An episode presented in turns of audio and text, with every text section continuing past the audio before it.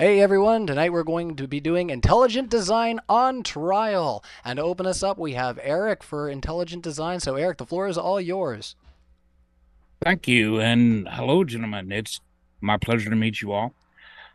Um, I guess I'm going to be discussing with a partner here. Uh, with I, I'm assuming your position is atheist or agnostic, and that um, you don't believe in intelligent design. You are taking the counter case here. Now, I want to make a few statements, and I don't want you guys to take this personally because it might sound like I'm talking down to you, and I'm not. Because the information I'm about to present is not information. Is information is readily available, and um, it's verified. It stands in it stands true in scientific papers, but it's not been defeated by anybody. And most people that tend to look at this stuff hardly even recognize what it is. So, uh, you know, I don't blame the common person for not realizing these things are out there. I blame our teachers and the media and etc. Uh, for what I believe is an anti-Christian stance. Now, first of all, uh, everything that the atheist believes, pretty much, is proven true, or it's not even testable. Now, I don't know how you, how much you know about the scientific method, but let me say, first of all, I don't think that it's intelligent design that needs to be on trial here.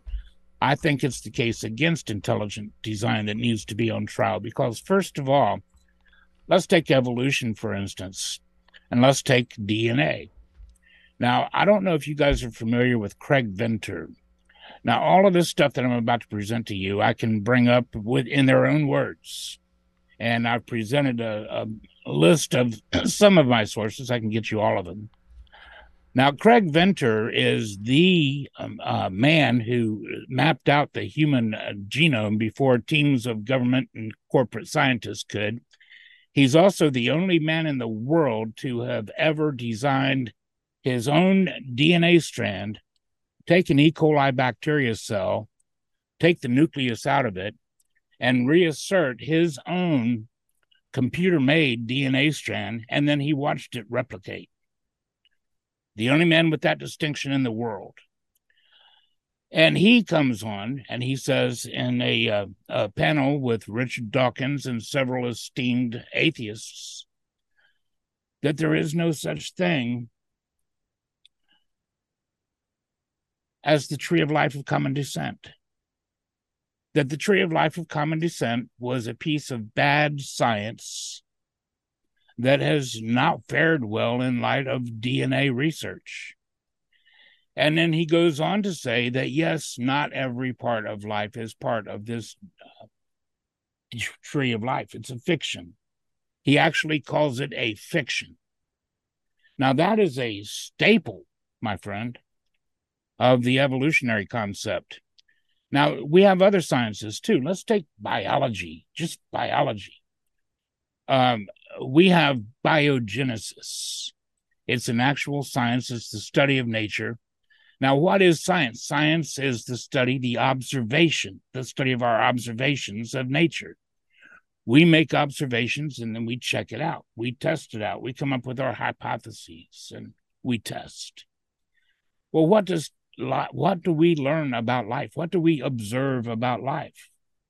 we observe that every try every time they've tried to create life artificially, they have failed. Right down to Craig Venter, who replaced the DNA in that cell. He had to go on BBC and set him straight and said, I did not create life from scratch. We're decades away from being able to create life from scratch, if that. They don't even know by what uh, process uh, you take non life and it suddenly sparks to life. They're totally clueless. Every attempt has uh, has failed to create life from non-life. Every single one. Now, if this was some other science testing some other thing, this would be seen as a failed theory.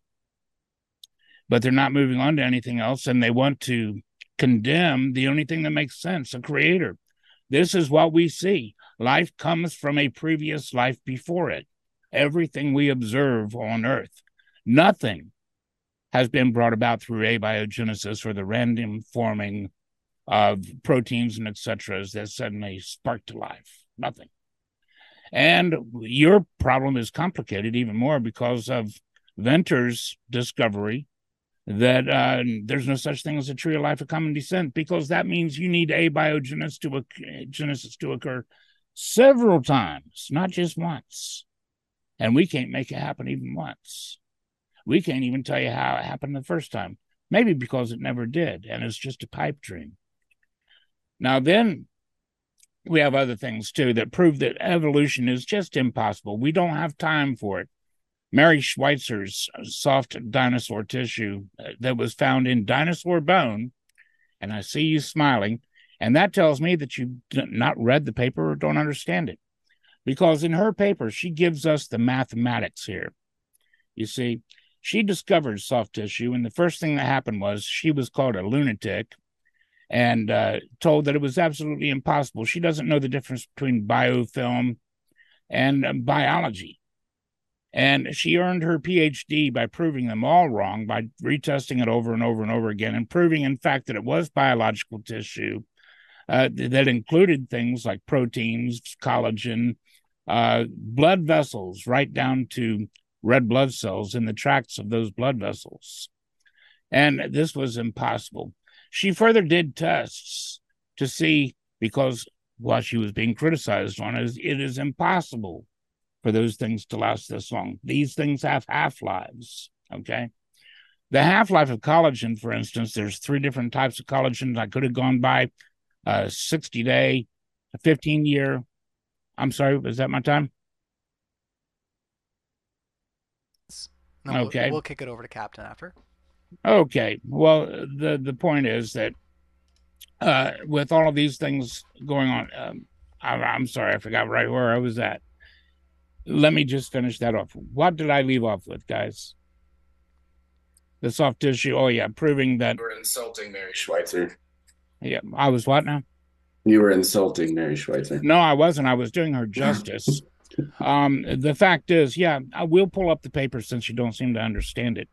All right. The, well, fact, the fact is, she attempted to see how long we could possibly preserve these things, okay. and she found out uh, she was able to get a 200 uh 200 fold increase in productive uh stability but we'll see what that means later. I got to cut you off there, Eric. We're uh, we're gonna have to kick it over to Captain Obvious now. Uh, I'm going to uh, say to our live chat, everybody here uh, is actually part of our Discord. Uh, so if you're not a part of our modern day Discord uh, with Surgeon or Hannah, where it's being ran, I super appreciate you guys for coming out here and having this discussion. I super appreciate as well Surgeon and Hannah for helping me out with the Discord server and kind of navigating who's willing to have these discussions.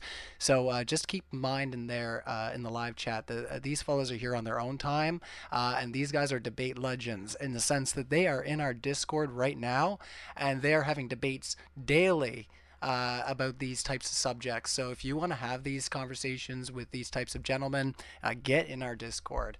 Uh, with that, we're going to kick it over to Captain Obvious. He is going to add the context to this conversation. So we're having a discussion on intelligent design on trial. I think Eric has presented the uh, the base points of intelligent design, and Captain Obvious is going to give us a, a more nuanced scientific argument from near-death experiences. So Captain Obvious, we are so happy to have you here. Uh, we're going to kick it over over to you. Thank you so much. Hey, greetings. Today I might talk a little fast, but you won't hear any weird stuff from me, I promise. So today we're talking about intelligent design, NDE. NDE is a spiritual voyage, a spiritual experience. Now, basically, only some types of people can have a spiritual experience. It turns out that basically, if your mind is like a sponge, you can have this type of experience. They've had sociological surveys across cultures and faiths. All different continents were surveyed and found that basically you have to open your mind up to this kind of experience. So it's basically a process of discussion. I'm glad to, that we have the willingness to have these kinds of discussions. And for the spiritual world there's many lines of evidence.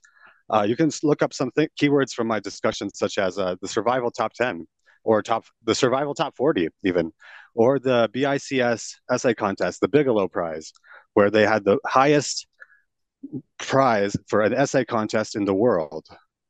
And it was related to all this soul kind of babble that you hear from all these theists who are totally irrational because of course the soul is just a nothing more than the mind, and the mind is just the body and the the matter that animates it.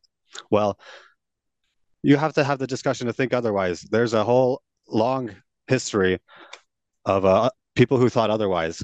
These uh, questions are all ancient. Intelligent design or a creator? Uh, see, the only way to really know things on this planet is to read it and to read it all that's the only way that you can really know is to read it all. So let's just discuss the evidence. I might dump a lot of evidence here, but it's because I'm not doing a Gish Gallop. I want you guys to check out these keywords. There's many examples of atheists ignoring evidence when presented. The definition of rational is being willing to logically engage with evidence when presented. The definition of cognitive dissonance is mental discomfort that causes you to discard new knowledge. These two words are key to understanding how atheists are trying to control the debate around near death experiences, parapsychological phenomena, and the paranormal at large. We have uh, terminal lucidity, precognition, psychokinesis, near death experience, reincarnation, announcing dreams, a variety of phenomena you can search for, such as a uh, Psi Encyclopedia. PSI is the academic term for people researching this material. Over 1,600 studies supportive of prayer and other practices for health. Spiritual practices promote health. Even healthy people understand this. Among uh, Christians, 80% believe in NDE, and among the general public, 72% believe in NDE. The NDE is a spiritual voyage. Why would somebody just believe that people just die and go to heaven and come back? Wouldn't a Christian refuse to believe that somebody came back from heaven? Wouldn't a Christian say that's heresy? Why do Christians just believe this? No church is teaching this. The reason why is reasoning based on evidence. That's what's happened with the origin of religion. Ask an atheist about the origin of religion, they won't talk about near death experiences and how eh, only certain people are open to having these kinds of spiritual experiences. What do atheists really think about the origin of religion? Let's have a conversation tonight. Today, atheists will learn that religion originated with near death experiences. These memories were scientifically proven to be more real than real memories, nothing in common with false memories. There's 52 points of scientific evidence I'm familiar with for near death experiences. There's many theories and many theorists that have been on to debate these things. We better start with the debates that have already been had, you guys. Go listen to the Skeptico podcasts and see the debates about near death experience. They bring on the skeptics, they bring on the believers, and see who wins. We, you guys have to read this paper, Sensing the Presence of Gods and Spirits Across Cultures and Faiths. They found that if your mind is like a sponge, you can have this experience, sensing spirits. The oldest form of religion is ancestor worship. People sensed their ancestors. Even Carl Sagan sensed and perceived that his parents were reaching out to him when they were dead. So you have to read other papers like the content source problem in modern mediumship research. Basically, important skeptics like Keith Augustine, arch skeptic, is getting together with some of these researchers and writing papers, trying to write papers and get to the bottom of this. We all want to get to the bottom of this. Let's have a discussion. Let's not just ridicule each other. The Problem of Seth's Origin. This is a paper about the first New Age mediumship channel, basically what started the New Age movement. It's good to read about the origin of religions, guys. Understand what you're really talking about. Reincarnation research and Dr. Ian, Stevenson, and even recent research, which shows that basically anyone can replicate this kind of stuff in their basement. They can set up this uh, plasma plasma uh, ball and check if their intention or other people's intention is replicated with some of these studies. You guys got to check it out. You got to put, you can isolate this plasma ball however you wish. The intention affects it regardless. Uh, various researchers into OBE and mediumship are showing some promising results. Sooner or later, we'll be all contacting various entities that are from the afterlife. You want to know what happens after we die? Let's ask those in the hereafter. That's an academic paper title atheists want to say that there's a God helmet. If you look into these God helmet experiments, it turns out that it proves telepathy. Michael Persinger's God helmet, it doesn't prove that you can just stimulate the brain to have a religious experience. Have atheists replicated that? We'll see. We'll see atheists bring up the evidence or refuse to talk about it. It's not a Gish Gallop. There's a lot of evidence. You guys got to check the Psi Encyclopedia. The ancients only had one God. So if you want to bring up all these many gods, think about the ancients, like the ancient Native Americans information is available. My teachings, I believe in, they're called the Phoenix Journals. This is God speaking, and it's hundreds of books with no metaphors, no myths, and it's just clearly God speaking in clear, clear language. And it's mm-hmm. not because I just believe in some of this stuff and I'm a crazy Christian. I believe in whatever I believe in the new word of God. It was published recently, and it talks about all kinds of important things. So this is the case against intelligent design. I think. Let's hear the case against intelligent design, guys. I dropped the evidence. You better look it up. But today, let's hear the case against it, and you guys can look it up. Look look up the evidence on your own time. All right, thank you so much, Captain Obvious, for the introduction there uh, to the near-death experience uh, argument. Uh, Viper or uh, Malachi, uh, who would like to go first? Viper, would you like to go first? We haven't had a chance to really talk about this. Yeah, I suppose. I mean, I, I suppose I can, but uh, I'll, I'll, be honest. I didn't really hear a lot there in terms of any, any any real claims. Like, there's a lot of allusions to. There's there's some evidence here. There's evidence there. Go look it up. But I mean, we're, we're not going to look this up on stream. Um, so like, I, I don't know if you guys have anything in particular you want to discuss or bring up. And I okay, I, I can have one claim that well, I can isolate it to.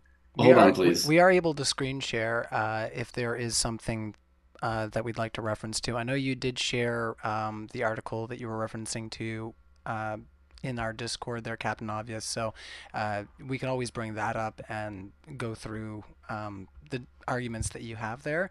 Um, but we're we'll try to keep this uh, as an introduction. So uh, Viper, you got six minutes to kind of present an introduction. Yeah, I mean, I'll, I'll be honest. Like, I, I I'm totally fine with like ceding some time and getting getting some more information here. I'd, I'd really kind of like to dig into things but uh, right now i don't i don't really feel like especially if this is going to be more of an on trial type thing I, I feel like we really need to have some more there there to be able to discuss.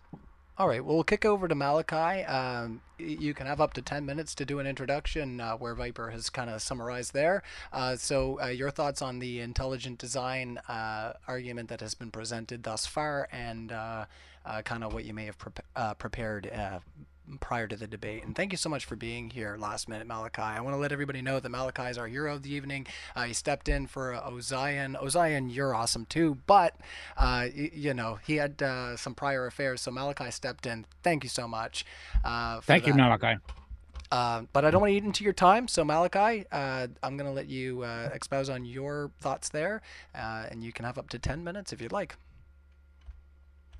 Uh, thank you. Yeah, uh, good to be here. No, I didn't prepare any like long speeches. I I only had like three hours, um, half of which was working, half of which was driving. So I'm here. Um, same same sort of feelings as as Viper has. Um, yeah, I didn't hear any arguments for. What I heard was Eric uh, running around and sort of bringing up things that he thought was suspect, but not necessarily was an argument for anything, nor poking holes in any sort of already established uh, uh, theories. Um, I mean, he brought up Mary Schweitzer, right? Which, if I remember correctly, was the uh, the woman who found uh, um, some very old, very old fossils that also had like some some organic matter and.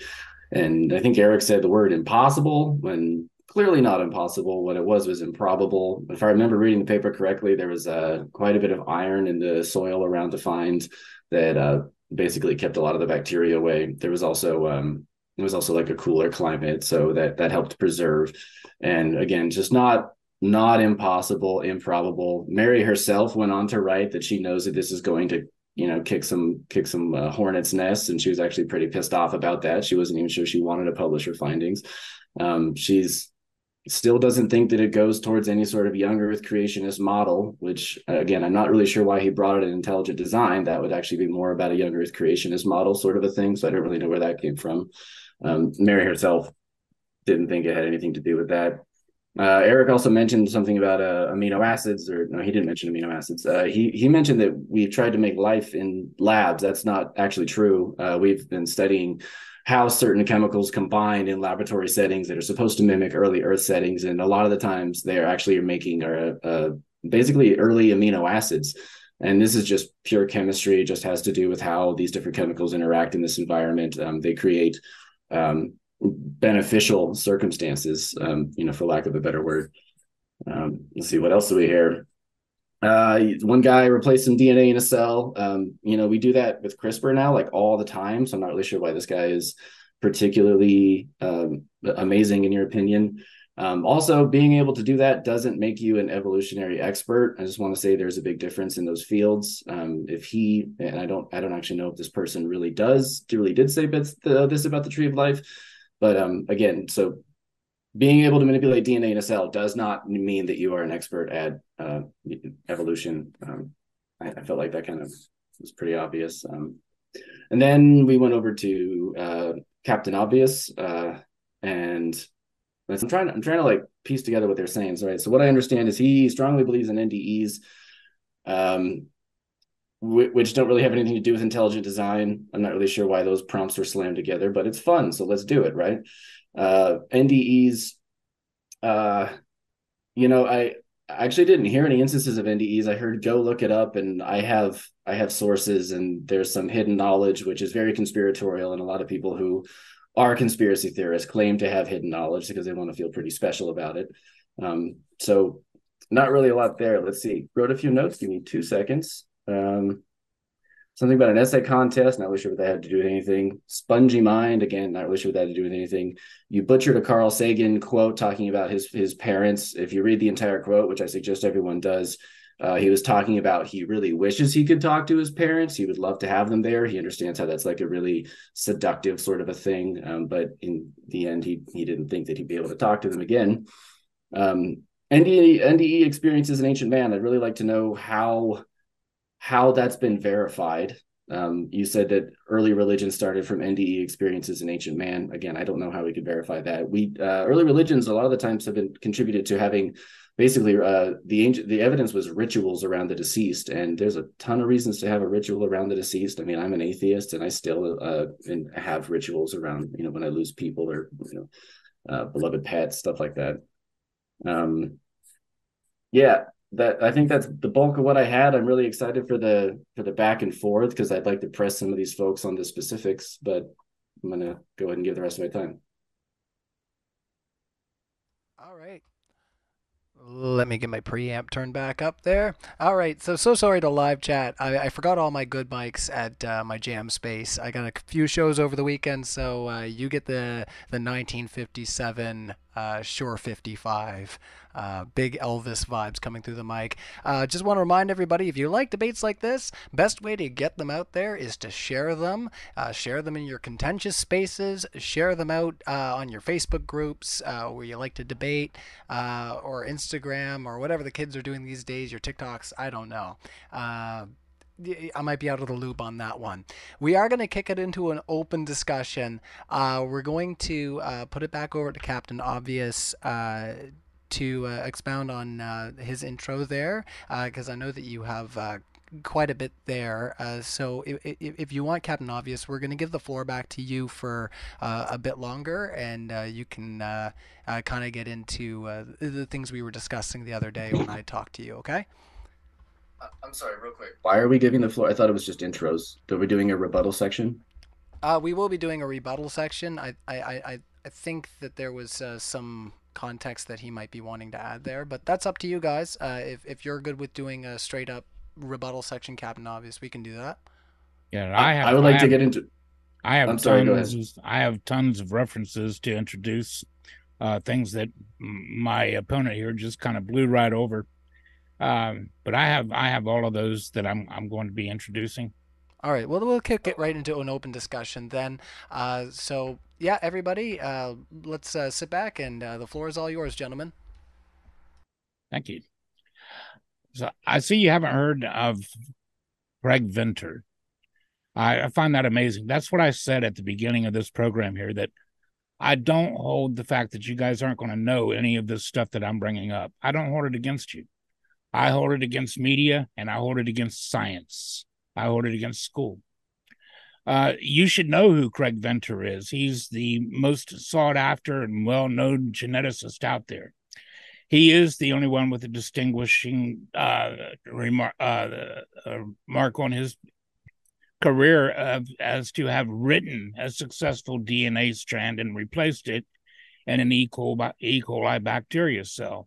It was unheard of before that. And for this man, for you to write it off and act like he's just some schmuck off the street that don't know what he's talking about when he says that there is no tree of life of common descent. He is the world's foremost geneticist, my friend. So uh, he think- knows, he knows, he knows by testing that these could not have possibly come down the same line. So I think the issue here that we're, we're we're trying to get in here is like he, he can be a really good geneticist, but at the end of the day, uh, his his education doesn't mean he's Well, right. Like you you don't you don't have a you don't to you present you're here. you're still talking about you're still talking about yeah. No, it's that's fine. That's that's I'm sorry. I was trying to get out you, you're still you're still talking about what you don't know. Okay, you don't know Craig Venter.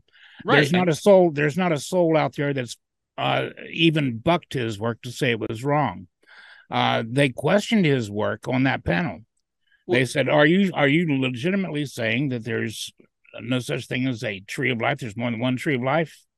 And that's when he said, "The tree of life is old science that's not working out." Sure, but I don't I don't particularly care about like a- an argument that's coming from his position of authority. I want to hear his argument for it. Right, So well, if you want to yeah. present his argument for it, that'd Well, be I- great. We can interact with that. That's But cool. I, I can't really interact with this is a really smart guy and he said this thing. and I'm not really interested in your denial. I'm interested in any professional denial that you can counter this with, and I don't think you have any. so, you're you're um, let's just talk about this for a second, right? Like, uh, so first off, the most well-known geneticist was Gregor Mendel, um, you know, the the Peapod guy. Um, secondly, I I googled the top ten geneticists, and he didn't come up on there. I'm not saying so. This is just it's just anecdote. I'm not saying that he's like not a geneticist. I'm not saying he doesn't know a lot about his field. What I'm saying is that the the the gen- genetics and the field of genetics is really cool and it has a lot to say about evolution but are you really trying to say that because this one guy who said this one thing that's out of his field a geneticist talking about evolution said something that agrees with you now you're going to take the rest of the society no, no, no, no, my hold friend. on I've please. got hold on tons please of hold on. science hold and on please. tons of scientists behind me, not just hold one. on friend. Hold on friend Yeah. like do you do you think that it is the the consensus of the academic community that the tree of life is total bunk and that this one guy what is I'm what I'm interested correct? in is who can prove him wrong. So far, nobody, and I don't see you presenting anybody that's proven him wrong. That's what you need. Okay. Now let me let me let me bring up something else. wait didn't wait hold on about. hold on How about hold how on about Mary hold on hold on please hold on let's answer that question real quick right so you said you don't know one person that's proven him wrong what about the entire body of academic work in the field that says Show me yes somebody that's life proven. Show me anybody that's Dude, proven him wrong. like That's what I'm go- saying. You're talking about old science, okay? that's what what does this that mean science hasn't even come to the forefront yet. So when you find somebody that's proven him wrong, then you have an argument. Okay, Now, I, me- I think me- that you're kind of talking intro- nonsense, but let's Let move on to the next Mary. point. Let me introduce Mary Schweitzer, if you don't mind. Um, Actually, I got another question real quick. Sorry, real quick. That's fine. Yeah. You you're a proponent of intelligent design. What does not having a a great model of the tree of life have anything to do with intelligent design? Well, I'm wanting to get on to more information. You obviously don't have anything to debunk this, okay? So So so are we not a dead- answering let's direct not- questions not- in this open discussion? not Well, beat l- a I'm so sorry, horse. Eric. Uh, I, I'm going to uh, kick it over to Captain Obvious to uh, get some thoughts in here. Okay. Oh, are you on mute there, mm, Captain? Sure, I'll just have a. I, I'll, I will just make a quick rebuttal. Yeah, instances of NDE, we can talk about many of them, but basically, there's a good book about them called "The Self Does Not Die," and this book examines the evidence for veridical NDE, meaning verified. Veridical means that there was a perception that happened allegedly during brain death, which was verified. But since neuroscience believes that perception is and consciousness is a whole brain phenomena, therefore you cannot have perception, especially of the kind that is had by NDE experiencers. It's because of the extraordinary nature of this experience that people believe in it. Because also, this experience changes people, unlike, you know, a hallucination or a dream or a drug experience. Basically, it's all about massively transformative purpose that people come back from with this experience. That's the kind of person who changes the world is one who has massively transformative purpose. There is a CIA document talking about entity contact. It's out there. This research has been done. You never heard about it. It continues to be happening. They are trying to bring it out to the public where you can do it in Walmart. We're working on it. Research continues. I have sources. You know, some things are required reading, like if you were to try to debate one theory of gravity over another, you would have to do a lot of reading for that kind of debate. So basically, there was an essay contest called Bigelow Prize BICS essay contest, the biggest essay contest in history. And it was for the best evidence of life after death. Or they phrased it as survival of consciousness after death. We know what they're talking about. Okay. The spongy mind, that was related to the paper that I talked about. The paper's name is Sensing the Presence of Spirits and Gods Across Cultures and Faiths the Carl Sagan quote, you can win that one. I can't find my source. It's fine. Uh, NDE as ancient religions are similar to each other. There are sources for that. NDE, Origin of Religion, you can find books about this, introductions to chapters talking about this kind of stuff. That, and uh, the whole body of academic work in this field, stop, guys. We have to have a discussion. We can't say that everything is on my side. There is always yeah, evidence for both sides, you guys. There's always yeah, evidence for both sides. Yeah, I super agree. We have to have a discussion. Absolutely. Which does not mean that you go and say read these books. Right. I I'm you know, a Viper and I have had absolutely no chats before this debate and I feel like we have a more coherent front than you guys do, right? We would like an argument, something to actually touch and and and play with, right? I haven't heard a single argument at all uh, I, feel like we've gotten at least a little bit of something. Uh, of the three things I of note that you had kind of mentioned there. First of all, uh, drug experiences don't change you. Uh, I I would point you in the direction of pretty much anybody who's done any sort of psychedelics. Uh, that would very commonly be situations there where people will have some very different outlooks on life afterwards. Um, the the second thing going into uh, specifically NDEs, near death experiences.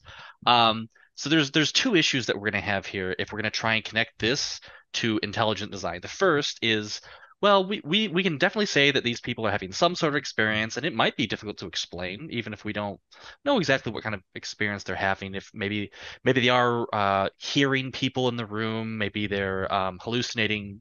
Who knows? But we are are they having some sort of divine experience? Are they like contacting some other sort of plane of reality or existence? Maybe, but there's not really anything conclusive that we can really dive into to, to verify that. Um, and then second of all, if even if we were to say that hey, there is some like other other plane of reality that your your mind can contact in some sort of near death experience well that doesn't really necessarily connect us to any sort of design at all either because first of all design intelligent design doesn't really make any claims on its own. You have to connect that to religion first. And and second of all like just because you have um i think there's a there's a form of, of uh, mind body dualism that has naturalistic uh, explanations that in theory at least that you don't you don't require some sort of designer to make it so. So there it, it could be that way, maybe, but it's not like we can really check this in any verifiable manner. So I'm I'm I'm not sure how how you're getting there and not to any other reasonable explanation. Sure, I can make a quick rebuttal. My quick rebuttal would be that yes, that is a reasonable uh, discussion. That is a discussion that the academics are having. They are saying, "Oh, is there more evidence for the uh, a large psychic pool hypothesis versus the survival hypothesis, basically. They're having these kinds of discussions. Let's have these kinds of discussions. Let's not say that there's no evidence for a spiritual world. Let's say, how about we get the best evidence and study that? That's what this evidence con- contest was about. It was an evidence contest. So let's try this. Uh, I have an idea on the NDE front. Um, so, Nick, I, I think in the article that you sent, um, one of the things that I saw was that there was someone who was blind who had an NDE and then they experienced something that only sighted people would experience. Um, so this is interesting to me because what it does is it creates this metaphysical issue, right? Where if you're going to say that a blind person does not have the capacity for sight, which means that they don't have the organs to detect light bouncing off of real things, right? Then how, or, or maybe you could just explain the metaphysics to me. How is it that a then disconnected, non corporeal spiritual being that doesn't have any organs at all, nor interacts with the physical world in any way, collect light? And how would we measure that if it does? Because then you'd have a blockage of light. Tough questions. What am I going to say? Do I have a theory of the soul that can be measured? No, I don't. I know that there's a, uh, a lot of phenomena that is out there that creates the need for a theory of um, mind that is beyond what we have right now. It's not. It's like we have ways to detect m- me, my intention on a ball of plasma four feet away from me, however much you isolate it, my mind is affecting the direction of this plasma. Basically, what that how that ties to NDE is that you have consciousness and then it survives death. That's the most reasonable explanation for all this NDE phenomena. We have people who are come back from the grave. From this, these are actual death experiences. People actually died, and then suddenly they realized that they were conscious. Either they were conscious of nothing, or they started to be conscious, and then they were taken to heaven and came back. There's no reason that people should just believe that people go to heaven and come back. That's not something that a church teaches. That's something that people believe based on evidence. 72% of Americans and 80% of Christians, according to the Pew survey. So I'm putting a, uh, I just put a link in chat. Would you be able to show that to everybody, please? In chat? Yeah, and in our chat here, our Zoom chat. Oh, our Zoom chat. Yes, yeah. I can do that. Let's see. Okay. Here. I think that should be fine. Gives me a second here. Not gonna claim to be the most savvy. Oh, look at that. See? I messed it all up by clicking on it. Hey, everybody. We'll be right back. And close. There we go. We're all back to rights now. I'll pop it in the chat for you. Okay. All right, and what am I popping in the chat right here? Do you do you want me to uh, do a screen share of this link? Yeah, if you could screen share it, uh, if we could screen share the paper, that would be awesome. All right, um, let's uh, let's do that up. I'll screen share on my end. It's not going to let me screen share it. I just tried it. That's all right. I can screen share on my end. Um, there we go.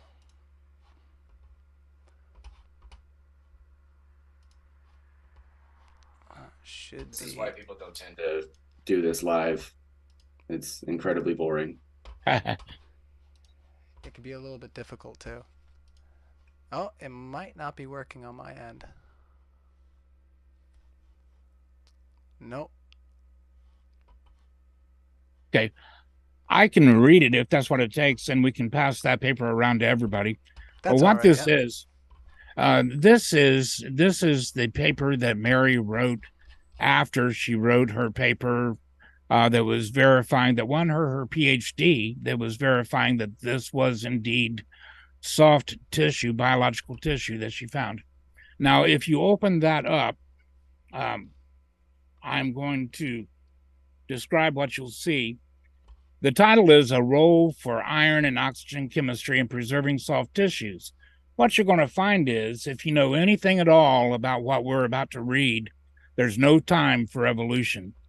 These dinosaurs did not evolve into birds in 234,000 years, nor is there time for a chimpanzee to be uh, uh, triggered off in one direction while human beings are triggered off in another direction by some common ancestor.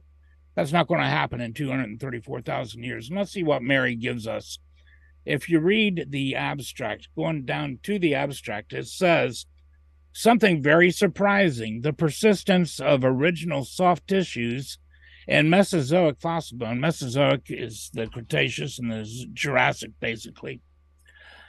The persistence of original soft tissues in Mesozoic fossil bone is not explained by current chemical degradation models. In other words, there should be no soft tissue there. It's not like you said, my friend, uh, something that's hard to. Uh, you said it's, you know, this is no big deal. Of course it is. They said it was impossible. That's why everybody attacked her and they attacked her boss.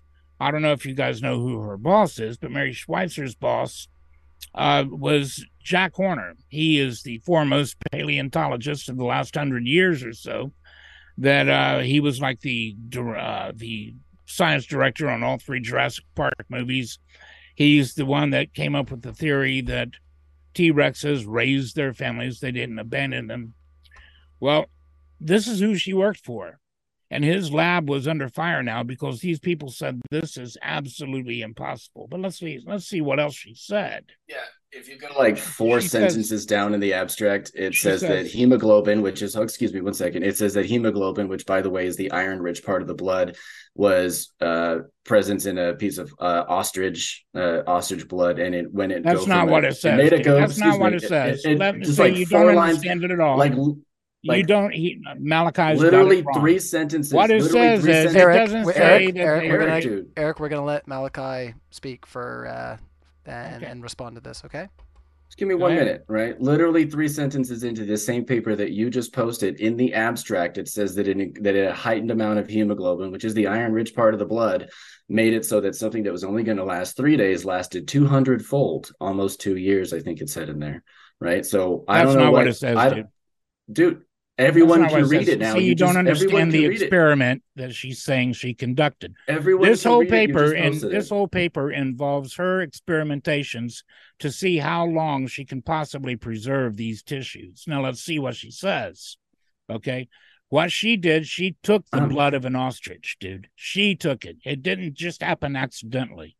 She took this in her lab and she tried to preserve these materials as long as she could. Her theory was that if she took oxygen and uh, and iron, she might be able to preserve these tissues longer than their um, um, stability would normally allow them to last, because they all have a half life.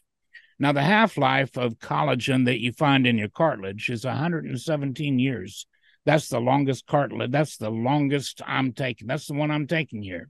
We're going to use the longest half life possible here. I don't know if you know anything about half lives, but uh, do you know how half lives work? Yeah, it was a really cool video game series. They still need to make another one. No, no. Do you know how half lives work?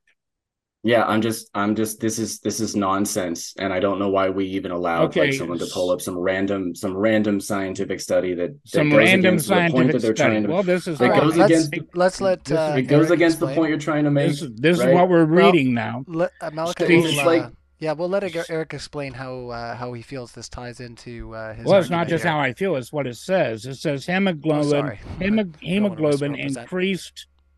Hemoglobin increased the stability of the tissue more than 200 fold from approximately three days to more than two years at room temperature. Now, you think that sounds really good, don't you? You think, yeah, that answers the question, don't you? Do you think No, 200 no. I don't. in- Hold do you think a Did- did- 200 Did, you want in- answers to that, or are you do asking you think a 200 fold increase in stability is going to take a 117 year half life and prolong it to 65 million years? I don't No, think I so. don't. You No, need you need a 655,000 increase, fold increase in order for a 117 year half life to go back uh, to to last 80 uh, 65 million years. Now she also has the soft tissue of a hadrosaur, which is 85 million years, and an ichthyosaur, which is over 300 million years. You're going to tell me this soft tissue lasted that long? Science says no. So This couldn't have lasted. Quick, now, yeah, quick, quick Uh, um, interjection. Go, go ahead. quick inter- quick interjection right so you're in the wrong debate eric you're in the young so, earth creation do you know how half lives like work? that's where you think this is actually the the intelligent design one where so they're you not don't know young how earth half lives creationists. work, do you? If you knew i how just half don't lives you're, work, you don't know what you don't know what debate you're in right now well, let me let me show you how Let's- half lives work. Then Let's take uh, a- let's kick it over to Viper because Viper had something. Well, I, I was I was just gonna say something very very similar. Like I, I I I feel like we need to kind of tie this into intelligent design. That's kind of what the well, topic guys, we if, were, if uh, I. Eric, if, let's if let you let me finish speak, up, please. if you Um, let so me I- finish up, I will show you. uh sure if, if you think you can tie this into intelligent design necessarily, sure, yeah, yeah. well, it's it's absolutely tied into intelligent design because this proves these animals were designed; they did not evolve. Okay. Now, if you take if you take what she actually says here, she has now. This is the way half lives work. You have, let's say, so much protein. In this case, let's use uh, collagen. Now, at the end of 117 years, you're only going to have 50% of it left. At the end of another 117 years, you're only going to have 25% of it left. At the end of another 117 years, you've only got 12.5% left. And it goes on down until you get 10 times, 10 half lives, and you've basically got no measurable amount of tissue there that's uh, going to be valid. That's why we stop testing for things using C14 after 50 or 60,000 years because C14 has a half life of 5,700 years, or 30, yeah, give or take 40. Okay. All right, I'm just going to So you here. multiply you multiply that by 10 half lives, and you've got 107, uh, 117 years multiplied by 10 half lives equals 1,170 years. That's the oldest those bones could be if you just go by the normal half life. Yeah. But if there was some special preservation uh, of, let, let's say, iron and oxygen, the best they have been able to produce is 200 fold increase. That's the best. There's no number out there that gives you a better increase than this. But let's check it out. All right, 200 gonna- fold. I'm going to cut you off of- there, Eric, if you don't mind. Uh, we, we've been talking for about 20 minutes here after our introductionary uh, statements there. Uh, I just want to remind everybody uh, in the live chat, we are going to do a Q&A at the end of this discussion. Uh, so if you, if you want to hear me read out your questions in this amazing, you know, radio filter 1957 SM55, get your live chats in there so we can get some uh, conversation going uh, after uh, we finish up our open discussion. Could I Uh, possibly get one line just to finish this thought so they know what I'm driving at? uh, Just one line. We ha- yeah, I'll give you 10 seconds uh, there to wrap that up. The point is that only gives you 200 fold increase, only gives you 234,000 years.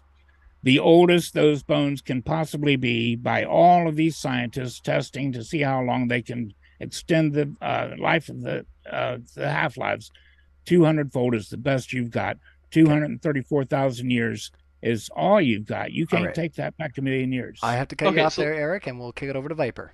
Yeah, let's let let's say you know what, let, this isn't a like young Earth creationist debate. Uh, it's like let's let's say everything I'm you not said a is young right. Earth creationist. Sorry, sure. Uh, let Yeah.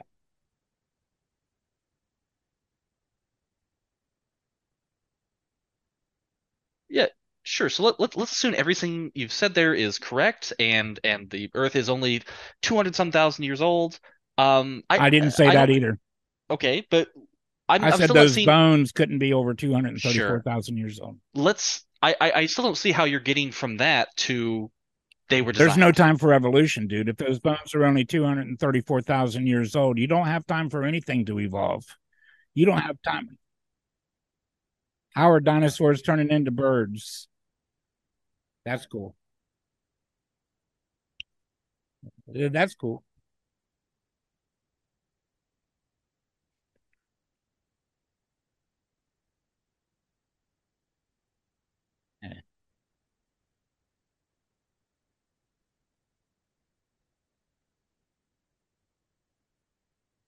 That's cool. I yeah, I'm sorry. I'm sorry. Yeah, sure. That's that's totally fine. I might have misheard uh, a little bit what you're saying there, but uh, it, the the the big thing I was gonna say there is like dinosaurs didn't evolve into birds. Dinosaurs along evolved alongside birds, so they they wouldn't have turned into one another. They they were evolving at the same time.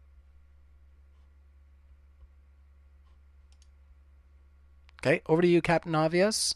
Uh, we're we're going to uh, let you uh, kind of expound on uh, your thoughts of where we are and uh, kind of what you've uh, presented in your intro there without interruption for a bit here. Okay, uh, and sorry to everybody that I was muted for a second there. Uh, I, I, you know, when I'm trying to uh, potentially let the conversation go uh, for the sake of our podcasts and not having my voice kind of being, you know, in in the conversation all the time because all of these conversations are going to be put to our podcasts within 24 hours. Uh, so once again, thank you so much for all of our speakers for being here. Uh, you know, and uh, Captain Obvious, we're going to kick it over to you. Yeah, I don't want it to sound like this is just a disorganized debate that you guys put together at the last second with two different speakers on totally different sides of the aisle.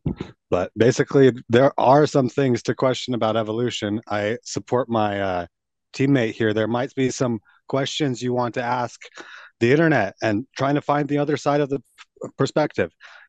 Basically, Carl Sagan said, You better entertain the other side because otherwise, who's going to call you out on your BS? You're just going to be an echo chamber. Maybe look at this uh, Evolution News. That's like a creationist source where they put out like a, an essay every day or two and they talk about creationism. That could be interesting from intelligent design perspective. You can look up like fine tuning argument or ask your chat GPT about the best arguments for theism.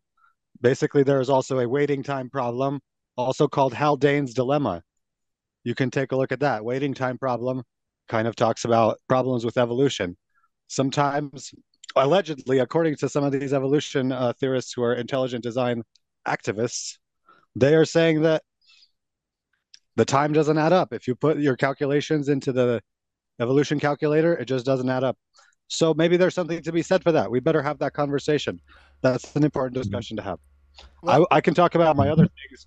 I, Uh, yeah, I would like to ask that just because uh, uh, we have given a lot of time to our other speakers to kind of expound on their views in rebuttal to the intelligent uh, design on trial conversation. So, uh, Captain Obvious, uh, if, if you did have, um, I know there was um, a reference that you're using. So, if you wanted to bring that up, we can do a screen share on your end. I did find out that I can't do it on my end just because I need an additional monitor in the two that I already have in order to do that. So, uh, if you're able to screen share and we can go through one of maybe the arguments that you presented, or if you did have, um, you know, a, a, a more of like an anecdotal. Um, I think what was helpful was when my opponent read to me my position and the problem he had with my position. For example, my opponent mentioned one of the pieces of evidence for the NDE is that blind people were able to see. And then my opponent said, I have a metaphysical problem with that. Okay, I understand that. I have presented my opponent with what I believe is uh, 52 points of evidence or a link to that. so we can go through some of these other items. Hopefully, my opponent has read more than just a few of them and we can go through these things and uh, let's hear the opponent's objections and maybe they are all metaphysical and well grounded and reasonable and uh, we can basically let the audience decide from that i think that's a good format Sorry, but no, I'm not going to go through 52 points of anecdotal evidence for near-death experiences. No, right? That that that is that is that is fuel for you to create an argument to pose on a debate, not to screen share and go over every single one. The answer is no. I won't do it. I would say if you wanted to pick one, uh, Captain Obvious, that uh, particularly speaks to you, uh, that you know uh, very well, we could maybe delve down a specific um, discussion about one of those experiences. well it's not about an experience this one is a scientific research study where they investigated using the methods of modern psychology what kind of memories are nde memories? When somebody has this experience what kind of memory do you have? Is it similar to a false memory? Is it similar to a real memory? It turns out these experiences have memories that are more real than real memories according to the metrics used by the researchers. They have nothing in common with false memories so the proposal that these are hallucinations false memories this is an artifact of the malfunctioning mind. Really really explain this uh, piece of evidence. This is one of my 52 points in its reference. You can search for more real and you can find uh, using that on keyword on the on the page. Viper, would you like to respond? Oh, Viper, you're That was- muted right now. it was published in a, in a well-regarded academic journal Uh, sure. Which uh, which which paper is this that you're referring to? this is a pnas paper related to more real give me a moment All right. And uh, if you want to bring that up, we can do a screen share. If you want to hit the screen share there, Captain Obvious, uh, we can open up um, the article that you're looking at. We can run through it. Um, that might be I won't do that. actually fruitful for the uh, discussion. That might actually be unique because I don't think that's something that we can do on Discord. Maybe I'm wrong. but uh, if you did want to do that, um, I think that would be uh, fruitful. I think somebody might have a little bit of feedback going on. I'm not sure if somebody's got a live speaker in their room uh, that's kicking back some feedback. Um, I don't see any complaints. On, oh, it just stopped. Thank you. Uh, to have her fix that. So, uh, just a reminder, everybody in the live chat, hit that like button. I see that there's 273 of you watching right now. Uh, you, you know, let's keep kicking it out. Let's keep sharing out this link uh, to all your uh, spaces that you like to talk about Christianity and atheism. Uh, this has been a lot of fun uh, so far. This is a Discord special. Surgeon General, thank you so much for linking the Discord, link in the chat there. And I want to thank our speakers once again. Uh, I, I found all of these speakers in our Discord. So if you like what you're hearing from them, you can find them in our Modern Day Debate Discord. So, um, let's kick it over to Malachi uh, after Captain Obvious there uh, gets his uh, uh, his paper ready if he wants to do his screen share. And uh, Captain Obvious, when you have your paper ready, just hit screen share, and I'll I'll get it ready. Well, if we're waiting for a second, we can talk about it briefly. Do you need a moment, Captain This is Obvious? point number. Yeah, I, I need you to look at this thing. It's point number 15 on my paper. Okay. Out Are you going to share it Are you or 15. are you able to I do- can't. again? Give me a minute. I might pause my video. Okay. Okay. Okay, so let's while he's doing that, let's have a brief conversation about NDEs. Um, sorry about the lighting. Um, Okay. So, so couple problems here, right? So first off, there are uh, attempts to describe uh, to um, there are attempts to uh, basically explain away what NDEs are. There's there's several uh, two different groups of, of study, right? So there's psychology, which says that people are having a disassociative experience because they're experiencing something that is so incredibly like uh, painful that they want to their their brain will actually like segment away who they are from the experiencer right? And it makes it so that basically a different entity will experience these these really i mean dying is, is a painful terrifying thing you don't want to experience. And so from the realms of nde that's one possible explanation. Um, a lot of the times when people experience like the floating sort of a thing uh, when they have an NDE that actually is explained very well by endorphins being flooded into your system. Endorphins not only have like an effect on the mind, but it also has an effect on your body and trying to pump oxygen into your cells. So another very easy way to explain it, you don't have to bring in any sort of spirituality. You don't have to bring in any sort of a, a life after death um, uh, uh, religion or anything like that. Uh, another way to describe it, uh, and this has been put forward recently, but I haven't seen good scientific studies on it, is that your brain will flood itself with DMT, uh, something that if you listen to the Joe Rogan podcast, you kind of know a lot about, right? Uh, DMT does the same thing. It tries to it tries to jam oxygen into your brain cells to stop you from dying. So this is just like a death reflex mechanism, and that can create incredibly vivid experiences. Um, the endorphin one. Let's go back real quick. Sorry, this isn't written down the endorphin one also explains why there's a sense of elevation, right? If anyone has had an endorphin rush, you do feel elevated. So that translates into their uh, their hallucination, right? Um, so psychology, neuroscientists, these these guys have all been able to basically explain away NDEs. Uh, they know what causes it they they know how it all happens. There's nothing spooky or mystical about it. It's your body trying to survive and it's your mind trying to cope. And just to put a little a little cap on that i still have the question of metaphysically depending on what metaphysics you subscribe to but metaphysically this does not work right to experience the world, you require sensory organs. I have eyes. So, what happens is light comes from the sun, it hits the tree outside of my window, it bounces into my eye. There is a neurochemical reaction which translates it into my brain. Without the eyes, right, without functioning organs, how is there any experience at all? If there is an experience of the world without a functioning organ, you are talking about something that is that is interceding into the physical space in order to receive these light, right? This is like Cartesian metaphysics, pretty simple. So you're talking about a spiritual entity that is able to intercede into the physical realm, undetectable. That it doesn't happen.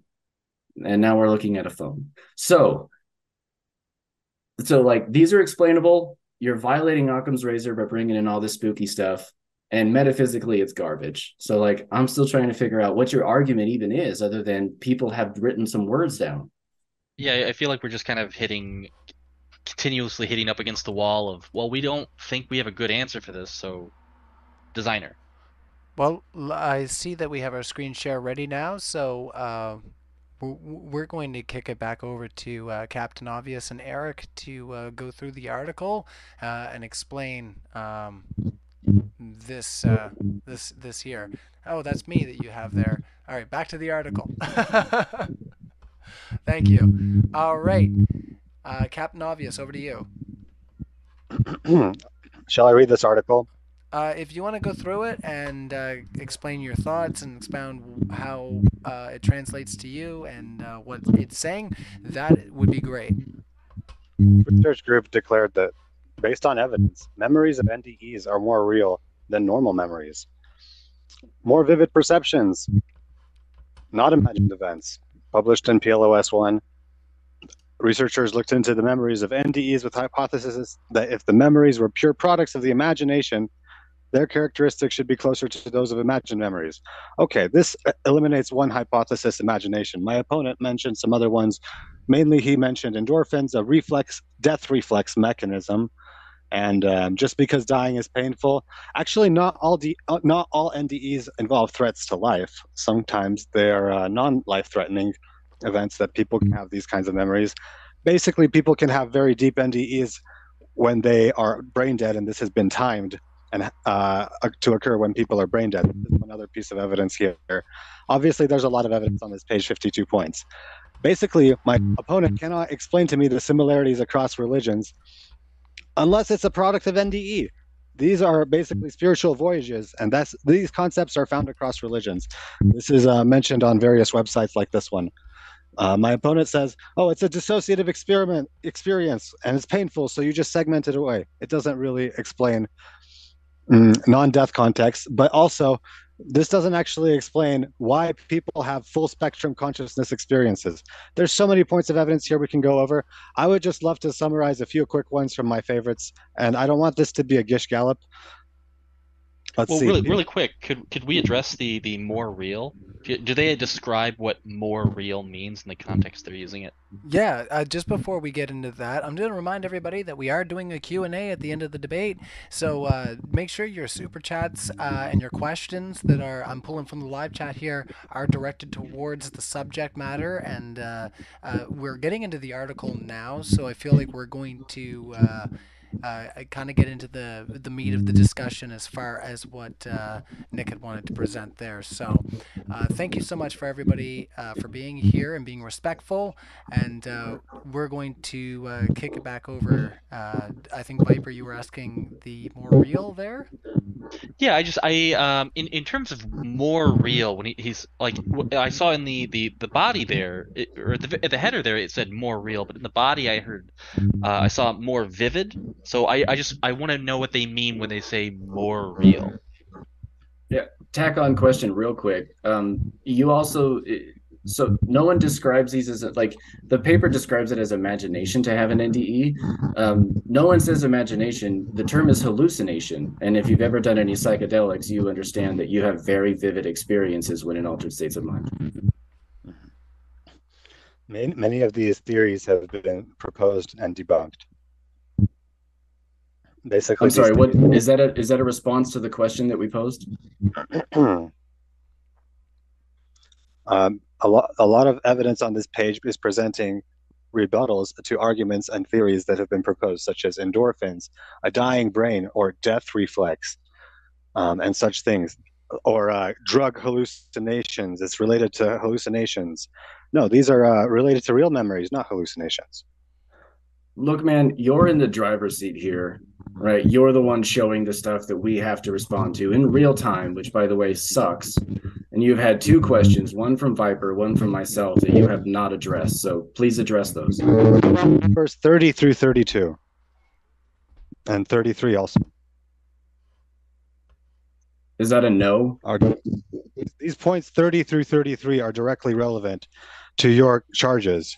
Th- this is the rebuttal to your claims right here 30 through 33.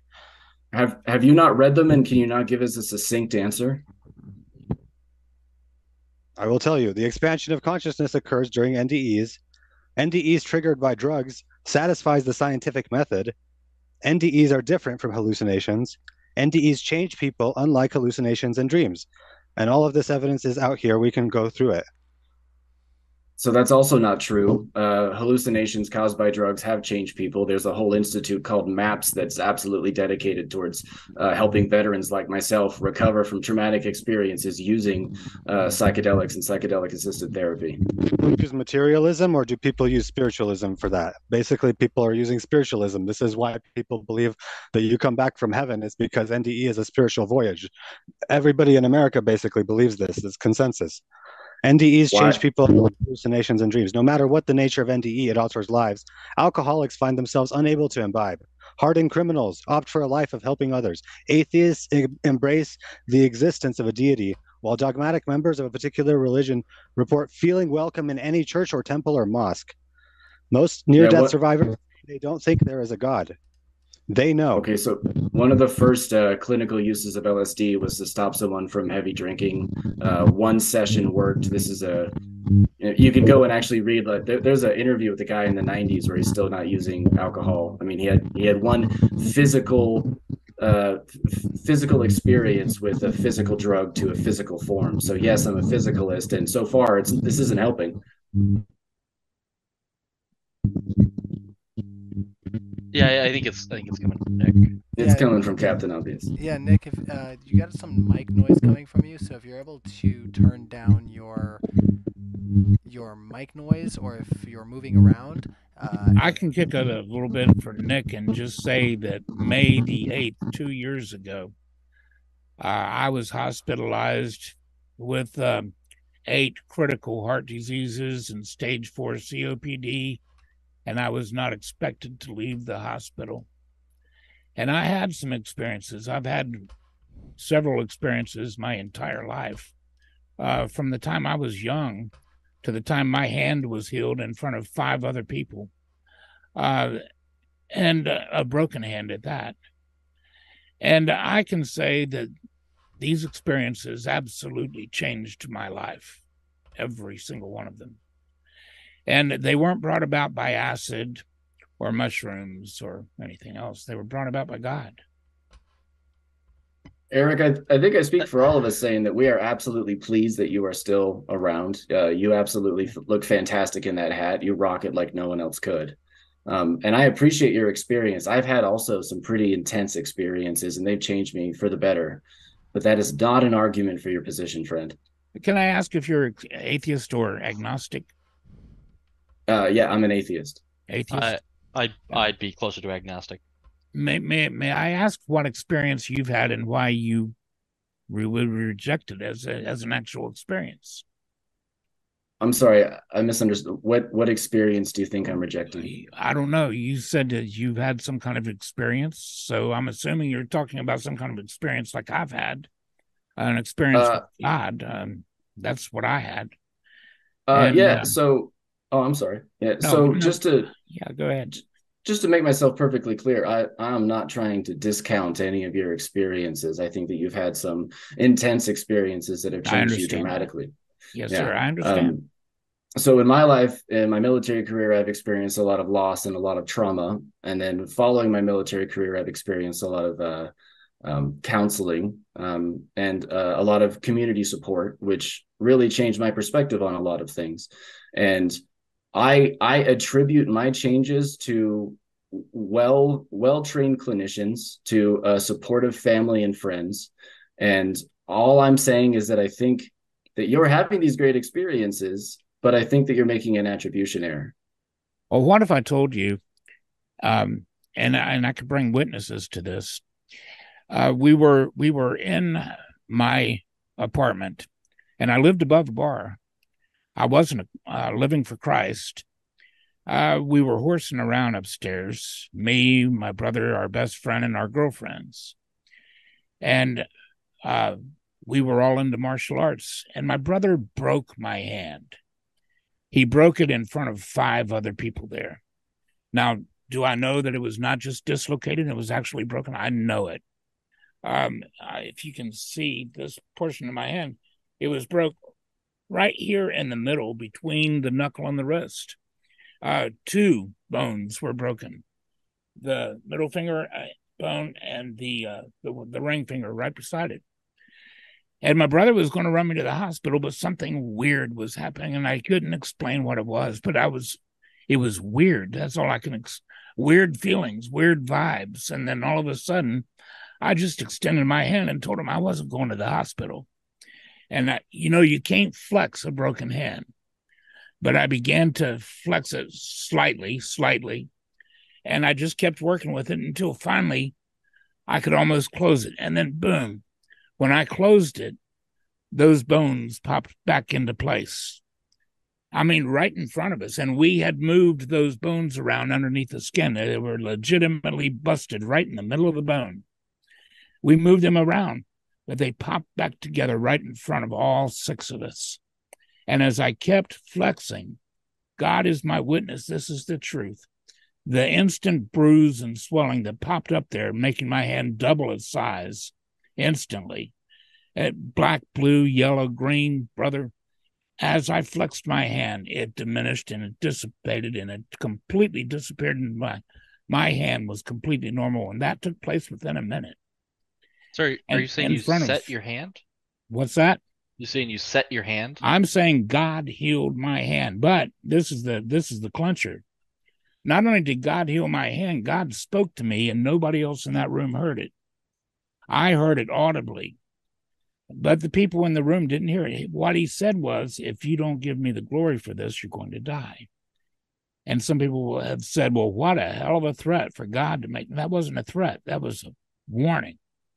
Because what happened was, my brother asked me if I could heal his knee, and I told him, what you just saw was the power of God. I did not do that. I see Captain Obvious is shaking his head uh, in, in, in agreement, uh, or nodding his head, I should say. Uh, Captain Obvious, uh, we'll kick, kick it over to you to kind of add a little bit of nuance there for 30 seconds. and We'll kick it over to Viper, who's looking a little inquisitive. Um, the origin of religion is reasoning based on evidence. You have a faith experience where God heals you, you become a servant of Christ. That's what we have with our friend here who related his belief experiences. We're all going through life with our own difficulties and belief experiences. Some of us like to believe in certain things because it makes us feel better. Okay, maybe we have evidence too. If you want the evidence, you can come talk to us. Maybe it's just to make you feel better. Well, I don't know if you should be convincing people to uh, abandon the practices that are placating them and making them uh, productive, happy people.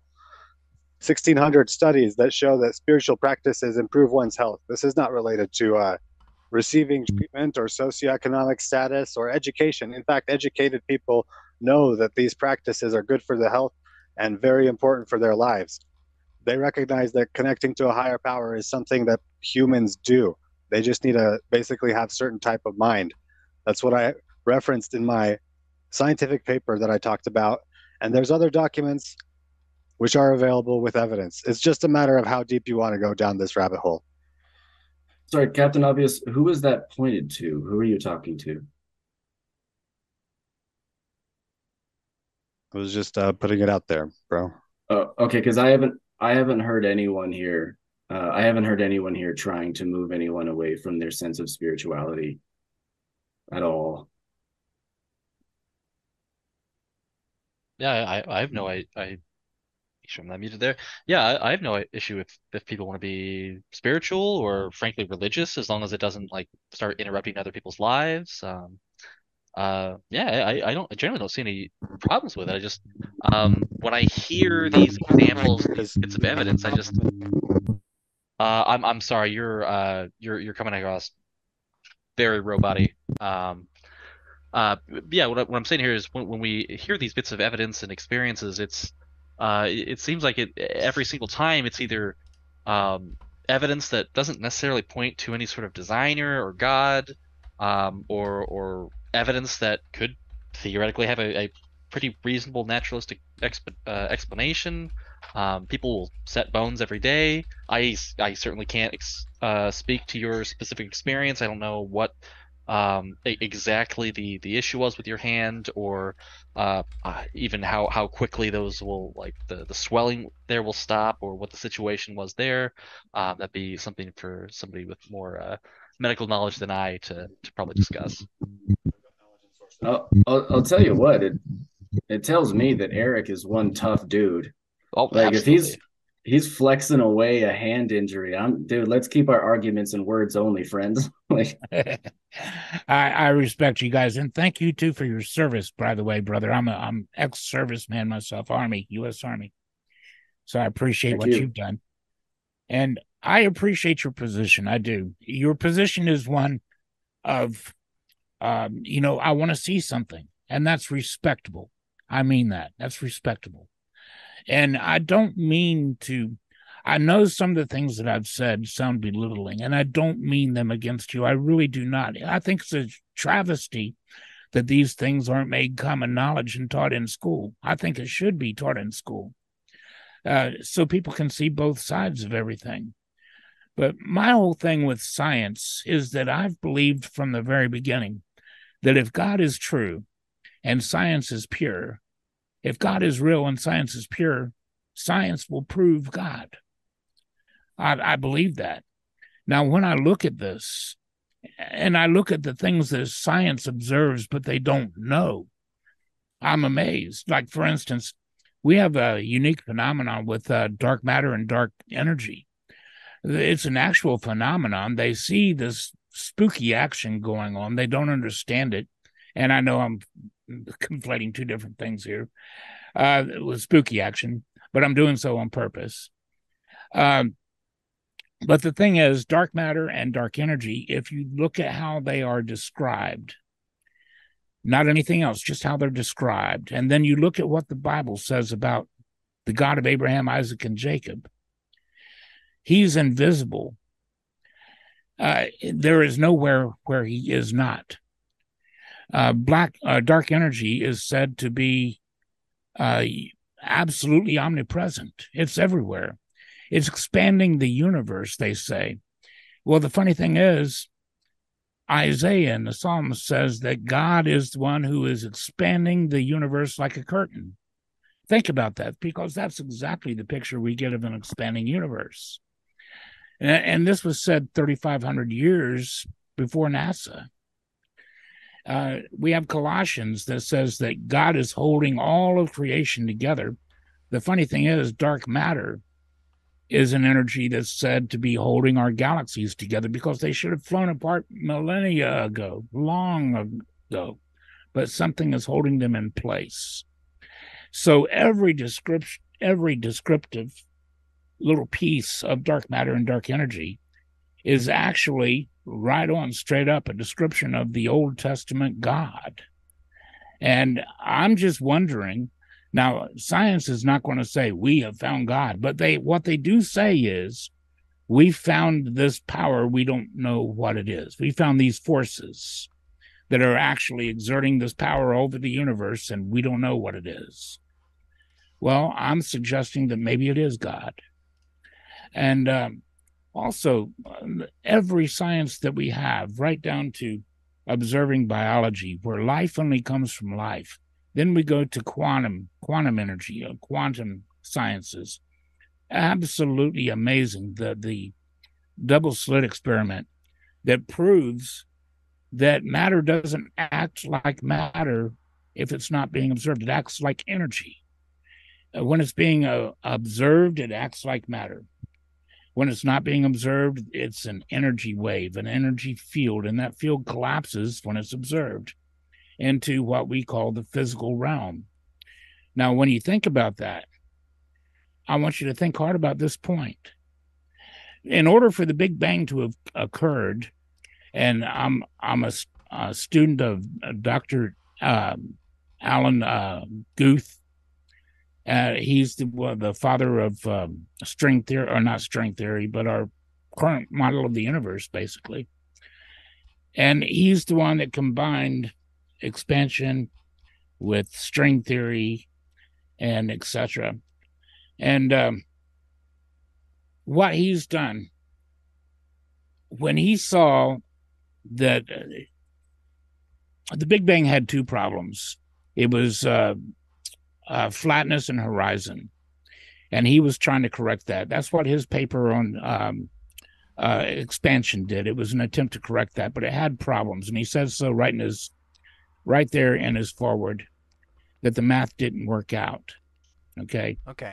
Uh, so what, what we're gonna do is we're gonna let you wrap up there, Eric. Uh, for the next uh, 10 minutes. I, I, am going to check in for time here, uh, but what I want to Okay. do is I want to let you, uh, sorry, not 10 minutes, I want to let you wrap up in the next 10 seconds here, kick it over to Malachi, uh, and then kick it back to Captain Obvious. Uh, I, I know that uh, there's been a few mic issues as far as like some scratchiness and uh, whatnot, so uh, I, I did send uh, you a message there on uh, Discord there, Nick, uh, but uh, yeah, let's try to get the camera back on if we don't mind and uh, continue on. So, uh, Eric, 10 seconds and we'll kick it over to Malachi. So I'm I'm just saying, in order for E to equal MC square, for the expansion to work out the way Dr. Guth or, uh, was expressing, there had to be an observer of the universe. There had to be an observer of that Big Bang.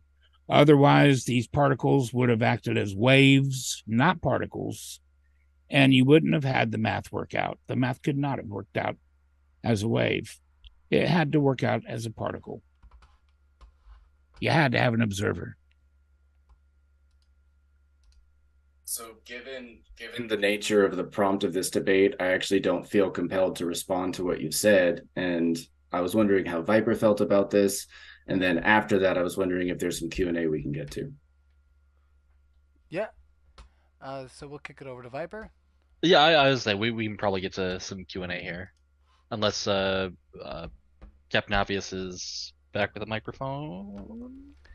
Yeah, Nick, are you there? Yeah. Okay. Can you hear me? Yeah. Oh, there we go. Can you start that your sounds video, Nick? I'm gonna start my screen share. Okay. Start your screen share. That would be great, actually. If anyone wants evidence, just reach out to me. I'm happy to provide people with links and things like that. This is a page. If you search for this guy's name, Dean Radin, this is his like reading library. There's so many much information here. He basically gives you his minimal reading library, but then he recommends a starter library of about 50 books. And the key claim here is anyone who claims that parapsychology is a pseudoscience doesn't know what they're talking about. Actually, parapsychology is helpful for science in many ways. It's an elected affiliate of the largest mainstream science organization in the world. There's a lot of uh, great studies that are done to really push the limits of science and explore what we can really find out about ourselves and about the universe, about the mind and spirit potentially. Not only uh, is there evidence for this like distance healing prayer, people can actually uh, correlate their brains to each other. People can actually wake up other beings like rats with their intentions. People have a uh, there's a lot of study he- here. I'll just rapidly speed through it. Telepathy and ESP, many studies are very interesting. Uh, you, you just have to kind of read through it. There, this is a very uh, professional statistical analysis by famed statistician, expert statistician, analyzing the evidence. Um, this is a, an overview of the experimental evidence. Here we have survival of consciousness, which is related to NDE, and uh, basically uh, consciousness of people that we have that survived, such as the legendary chess game that happened uh, with a dead person. Je- dead chess master uh, was analyzed by computer to determine to be the style of an old grandmaster. Uh, precognition, future telling, uh, tell, uh, all, all kinds of cool stuff. This is a very good author to look at. Tressoldi and Ra- Radin, these are really cool authors. He's got a lot of PDFs on this website if you search for Dean Radin Library. And like I said, it's not a pseudoscience. You just need about 50 books to get started in this field. So Yeah, that's um, my um, argument. I'm so sorry. Like I'm I'm not actually hearing an argument. I'm I'm I'm seeing you point to a bunch of things that could contain arguments, could contain data to support arguments, but I'm not actually hearing an argument itself. On top of that, um, Mm. just a quick thing. So, in studies, people that in studies, uh, people that have received serotonin blockers, such as Narcan, when they've had near-death experiences, something you would get if you're experiencing an opioid overdose, they actually don't have the flighty sort of nice NDEs. What they have, because their serotonin is being blocked, is that they actually have a very hellish NDE. Which, if that's not evidence that this is a very physical phenomenon, I don't really know what to point you to. But Uh, actually, yeah, I think I think some of the actual NDEs that I remember reading up, they they were would uh vary quite greatly. There would be some people that would meet uh Christ, some people that would meet Brahman, some people that would uh, be in a literal hellscape, some people would be in a void. There are a lot of people that go through that tunnel and meet meet their uh friends and loved ones, but it, there's huge variance here in what people would report. Mm. Yeah, those are fair points. We we can discuss that later. I guess I want to get to the questions. All right. Uh, and Nick, do, uh, can you turn back on your video there, and we will get into our super chats. Uh, we only have one super chat actually at the uh, at the moment right now, which is from our Discord. So I just want to do a quick shout out to all of our speakers here, Captain Obvious, uh, Eric Viper, and Malachi for coming out and having this discussion uh, especially uh, Malachi. Not to call out anybody specifically, but Malachi, you stepped in last minute to kind of do this discussion. So, you know, when I reached out to you, I was like, hey, uh, you know, I, I, you know, we were gonna have Ozian uh, come out or uh, Ozian. He he doesn't care. Okay, he doesn't care how you say his name. Anyways, um, so, so the fact that you were able to uh, c- come out here, uh, we're definitely uh, going to look at having you back in the future here, um, a- along with uh, everybody who's been here tonight uh, as far as presenting your ideas. I'm having a really hard time hearing you, brother. All right, let me turn up my preamp. There we oh, go. Oh, there it is. I'll say it again. Thank you, everybody, for being here. Captain Obvious, Eric, Viper, Malachi for being here. Everybody's been uh, super awesome as far as having this discussion. We only have one super chat. I've been trying to keep my preamp pretty low because I'm dealing with really old tech right now. Uh, so, it, you know, there's there's a couple problems. So, if you have any questions in the super chat uh, as far as uh, what we've been discussing tonight, get it in there uh, because we will uh, have our discussion continue on as we have our super chats come in. we've gone a little bit over time as far as the, the, the open discussion goes. So uh, get your super chats in there, and we will uh, continue on. So uh, let's see here. Um, right now, we do have two super chats. So uh, I want to urge everybody to uh, get your super chats in here uh, and remind everybody that this has been a Discord special. Everybody here is in our modern day debate Discord. So these guys are legends. They debate on the daily uh, of their own volition in Discord. They love it. They breathe it. So you, you know, definitely get a little uh, little bit of our modern day Discord in your system. So Ozian talks. Uh, thanks for being here, and uh, thanks for uh, directing me to the Discord uh, because that helped make our discussion happen tonight. Ozian talks for two dollars says.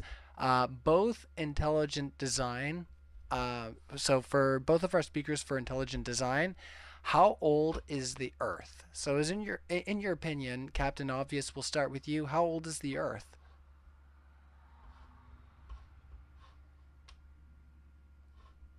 Uh, however old they say it is in, in uh, the Nature Journal or whatever.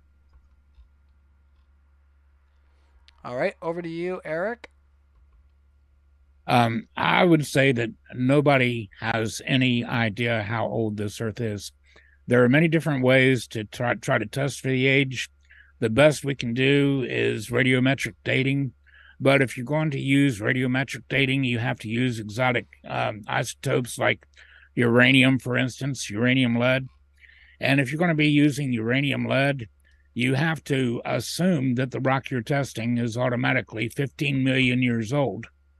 Uh, and that is kind of a that's not fair in my opinion.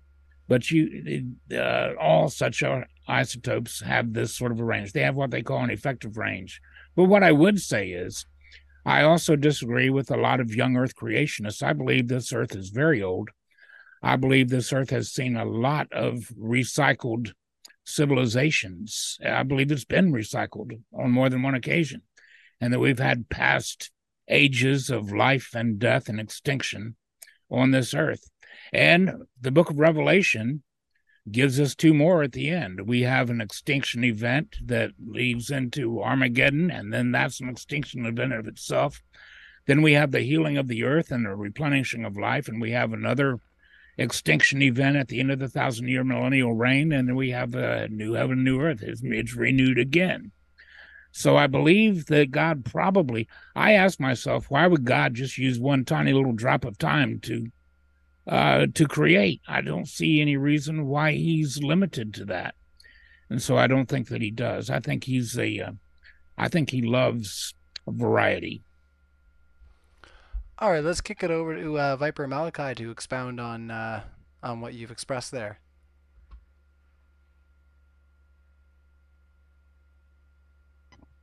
I mean, and think in terms of age of the Earth, that's uh, somewhere around what, four and a half billion. Is uh, what uh, radiometric dating will say. Yeah, that's that's the that's the standard consensus right now. It's, uh, I think it's staggering the amount of uh, um, effort and scientific rigor you would have to throw out and basically flush down the toilet in order to not agree with the four billion range. Well, like I said, that four billion range is based on using isotopes where you're automatically granting that the rock they're looking at is 15 million years old. And that's not right. That's called confirmation bias. Um, and if you were going to use an isotope that didn't uh, recommend such a thing, you know, well, even if you're using potassium argon, I'll give you an example of what happened. Uh, the, after 1980s, Mount St. Helens went off. They took a piece of the dome, the new lava dome, and they had it tested. They didn't tell them where it come from, and they ran an uh, argon potassium potassium argon test on it, and it came back as like it was just a couple of years old at most, less than a decade. But one test was like two and a half million years old. The other test was like uh, three million years old, something outrageous. And then they came back, and he um, made made them look pretty bad by telling them this came from Mount St. Helens. Well, the criticism that they got was, well, you know, he cheated because the uh, the, the potassium argon test isn't made for young rocks. You have to assume that uh, it doesn't work with anything uh, under 600,000 years old. So, there again, you have to assume the age of a rock to test it. Um, and that's, again, confirmation bias. So, I mean, you can, you can, I suggest you can be honest, you can be truthful and say, yeah, you know, we have to make all these assumptions, but if we use this one, it says this. If we use this one, it says that. And you're going to get different tests depending are you going to get different results depending on the uh, the one the particular isotope you choose. They're all going to give you different dates. So that four and a half billion years is very questionable. Let's have a quick question, uh, and you could do like a one word answer if you'd like. Is is cooled lava young rock or old rock? What cooled lava? Do you mean hard solidified lava? Yes. Well, that would that would be newly formed. Okay. That's it. Let's see. I, I I do apologize a little bit to Eric. I'm I'm not as well read up on like radiometric dating and stuff like that. I I kind of prepared here for near-death experiences, potentially reincarnation, uh, Oh, intelligent cool. design, stuff like that. So if if if it doesn't seem like I've I've been getting quite as directly to your points, uh, uh, that that'd probably be a little bit why. But It's okay. I'll be the first to admit, guys, that my my arguments are not the norm. I know Sure. that. I, I do appreciate you being here though. Like especially, uh, I think you'd kind of joined in within the last couple days. So Yeah. uh, very similar to Malachi coming in the last minute. We really appreciate that. Yeah, I yeah, I'm like you guys though. You know, I was contacted last night. I don't think any of us had a chance to study this out or, or talk. You know, if we if we if we all knew what we were going to present and stuff, maybe you could have had a, a fair chance to uh, look it up and stuff. So I, you know, but but still, maybe this opens the door for another discussion down the road, right? I certainly think so. Uh, you know, this has been a lot of fun as far as I'm concerned. So, you know, there's definitely uh, room for that. Uh, y- you know, this is definitely uh, something that we got together as far as uh, looking at the Discord and kind of uh, trying to uh, look at some of our new speakers that we could get out here to present. Uh, you, you, know, new arguments, uh, new versions of the way that we speak about these arguments. So, uh, you know, if you're in the live chat uh, and you have any questions, you know, keep those super chats coming in because uh, we will wrap it up here soon. We have one more super chat, but yeah, the main point is is if we get new people on the show, that we get you know new versions of good arguments uh, you know uh, good versions of bad arguments you know bad versions of good arguments right? And you can kind of suss out like okay maybe uh, that's a bad argument to make for something that i think is a good uh, you, you know an overall benefit as far as what my worldview is concerned. So you know that's why we want to have new speakers come out on modern day debate. So if you're curious about having these discussions uh, definitely check out our discord that we have going on right now uh, at modern day debate. Uh, surgeon general if you want to uh, link our discord one more time in our live chat uh, for our listeners there in the uh, live chat. And once again, uh, you can also uh, email moderndaydebate at gmail.com uh, or myself at bc.adt at, at, b, at outlook.com. Uh, that's how we can organize these debates. Uh, so, without any more additional preamble, uh, we'll get on to our last super chat for now, unless we have anything else juicy coming to keep the conversation rolling. Uh, so, Kenzie 007, our super spy in the chat, $5. Could the design proponents identify something that, in their view, is not designed?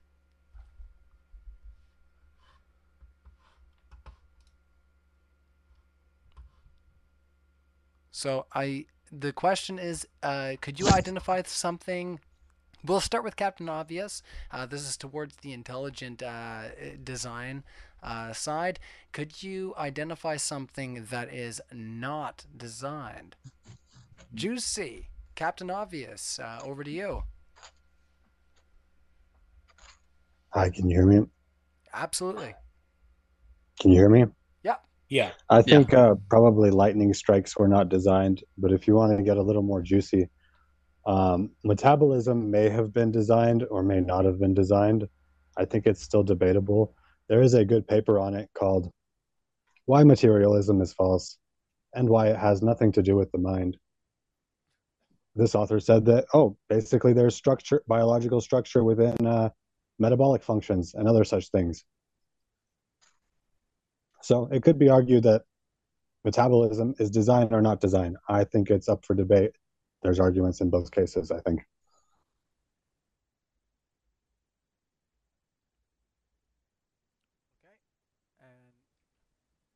get my preamp back up here. Uh, Forte, you said you had a question uh, for the super chat that I might have missed. So if you want to put that in the live chat, I'll read that out. We'll kick it over to Eric to uh, expound on his thoughts on that question. Could the design proponents identify something that, so the people that are proponing uh, intelligent design, uh, can you identify something that is not designed? There we go. Well, you know, I, I could say, I could point to some of the more negative aspects and say that they weren't necessarily designed. Uh, but I, I, I would, I don't believe that. I would be telling saying something I don't believe. Um, because I, I do believe that things are set up and designed. Things were created perfectly, but they were also created to fall apart if things fell apart. If we stepped outside of that plan, that we would be bringing death and etc., disease and etc. upon us, and it seems like that's what we have done. And even um, a lot of scientists will that are are familiar with our bodies, the makeup of our bodies. A lot of them are are really perplexed as to why we age, because there's a lot of this that is mysterious. It's mysterious. Of course, we know that there are uh, some of the things that play into it, but according to these guys, our cells replicate themselves every so often, and our body shouldn't decay as quickly as it does, but it does. So I think that's interesting. Um, but we we do carry on, and in spite of the things that attack us and and threaten us daily, And right now, I think we're in danger of annihilating ourselves uh, through stupid acts of warfare and etc. Greed, basically. I think we're on on the verge of annihilating ourselves. But on the other hand, God will not allow that to happen. So I do kind of want to jump in here just just really quick to Yeah, uh, for uh, I guess kind of a little little bit in defense of uh, uh, of um, Eric here. Um, so I, I feel like the, the the question kind of insinuates a little bit that there needs to be something that that they view as um, not being designed. I, I don't think that's the case. Like it, it, I think it's perfectly reasonable for them to say, well, I think everything's designed, but because the question we're looking at here isn't uh, point to a thing that you think is designed. The question is point to a thing that you think proves design, something that demonstrates that well, it must have been designed. Look at that. I everything could have been designed, but not everything um, we can take a look at be like, oh yeah, that means it was designed. That's that's a good point. And if that was a question that you were asking me, and I know it wasn't, but I'm just saying, if it if it were, I would answer as cell, uh, because a cell is so intriguing. Uh, we're supposed to believe that a cell just randomly formed, and uh, over a period of time, they kept trying and kept trying and kept randomly, you know, until it randomly formed.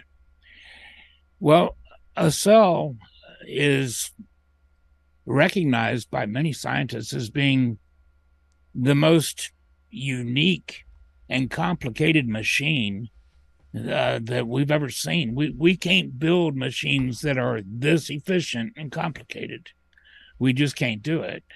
Uh, these are living machines, my friend, living machines. Uh, it's like walking into a factory at Ford where everything's automated and just touching something and they all come to life. All these little bitty machines that are doing different and and they're program programming themselves. Think of what had to happen if this randomly happened.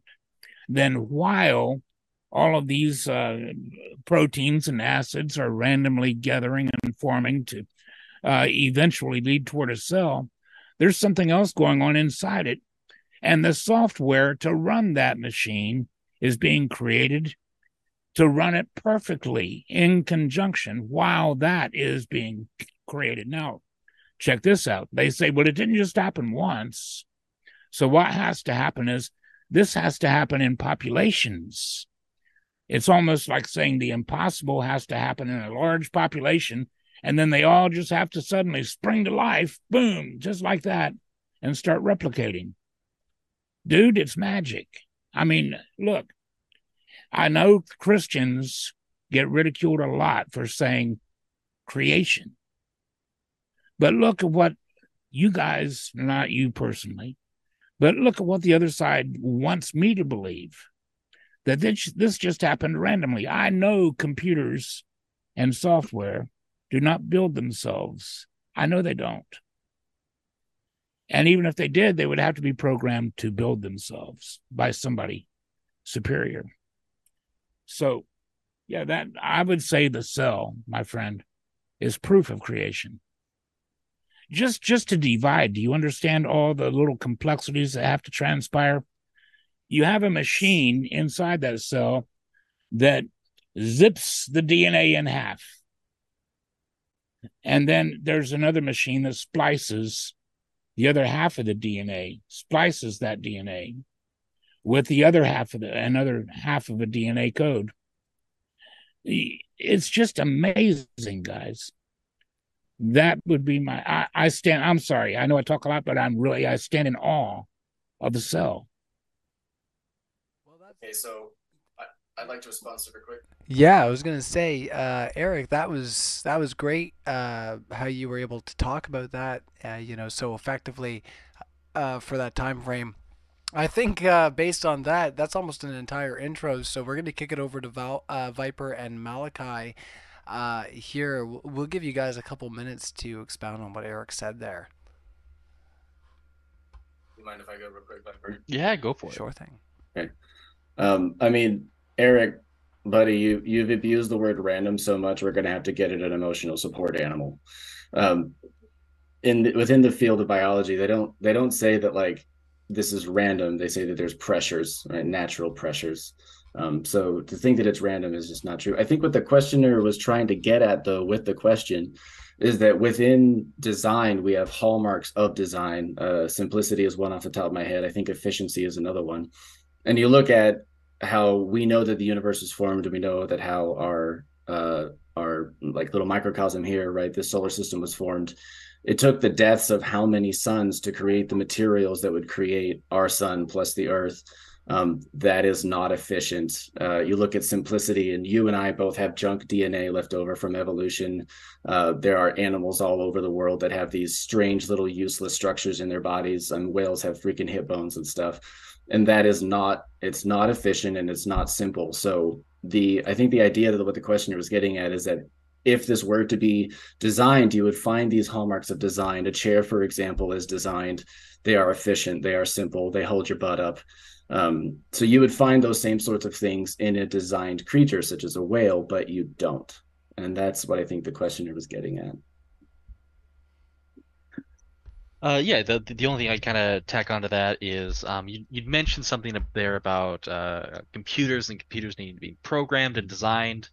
Um, so when we are kind of looking at whether or not something needs to be created by by a person or a higher intelligence, um, there's there's a few things that we kind of might un unintentionally sneak in there. Uh, one which being um, when we look at a computer program program, we know that's designed because we can see people designing computer programs. We we ourselves will design computer programs. It's it's very easy for, for us to demonstrate that.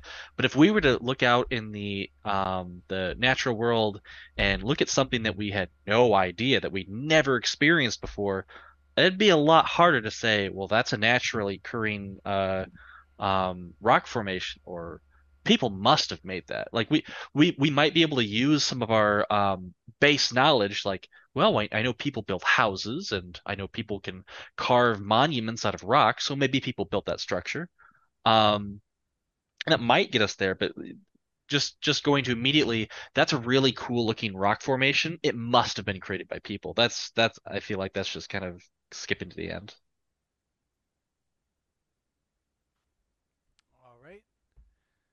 Let's get that preamp back up.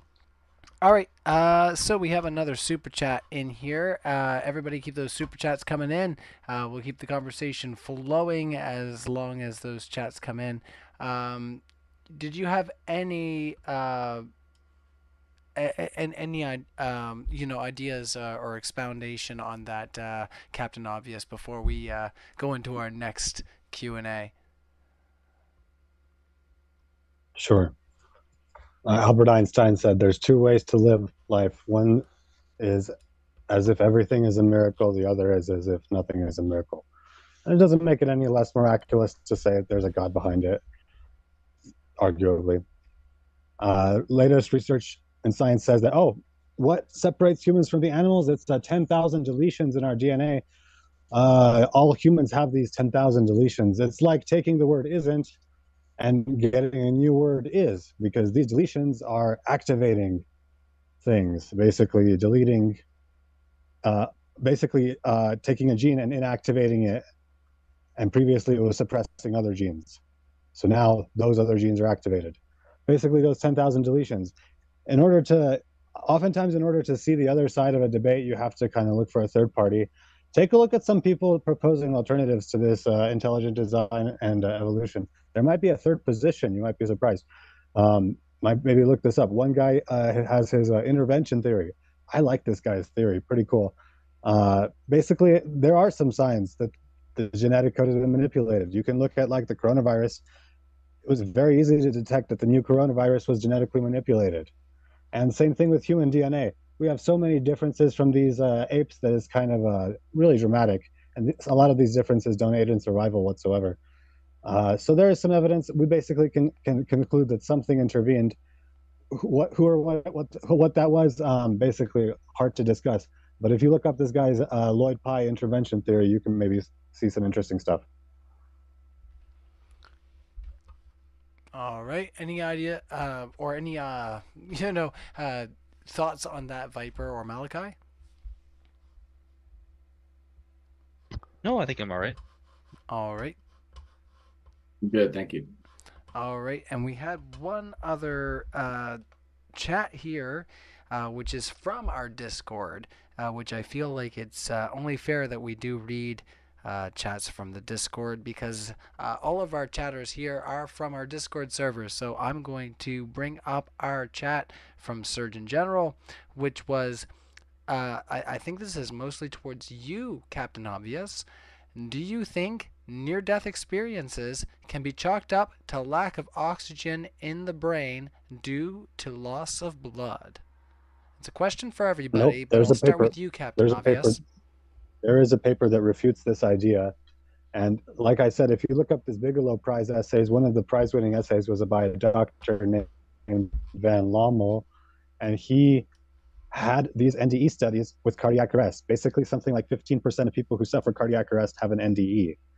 And some of them describe full spectrum consciousness, which is kind of unusual because they're supposed to be passed out.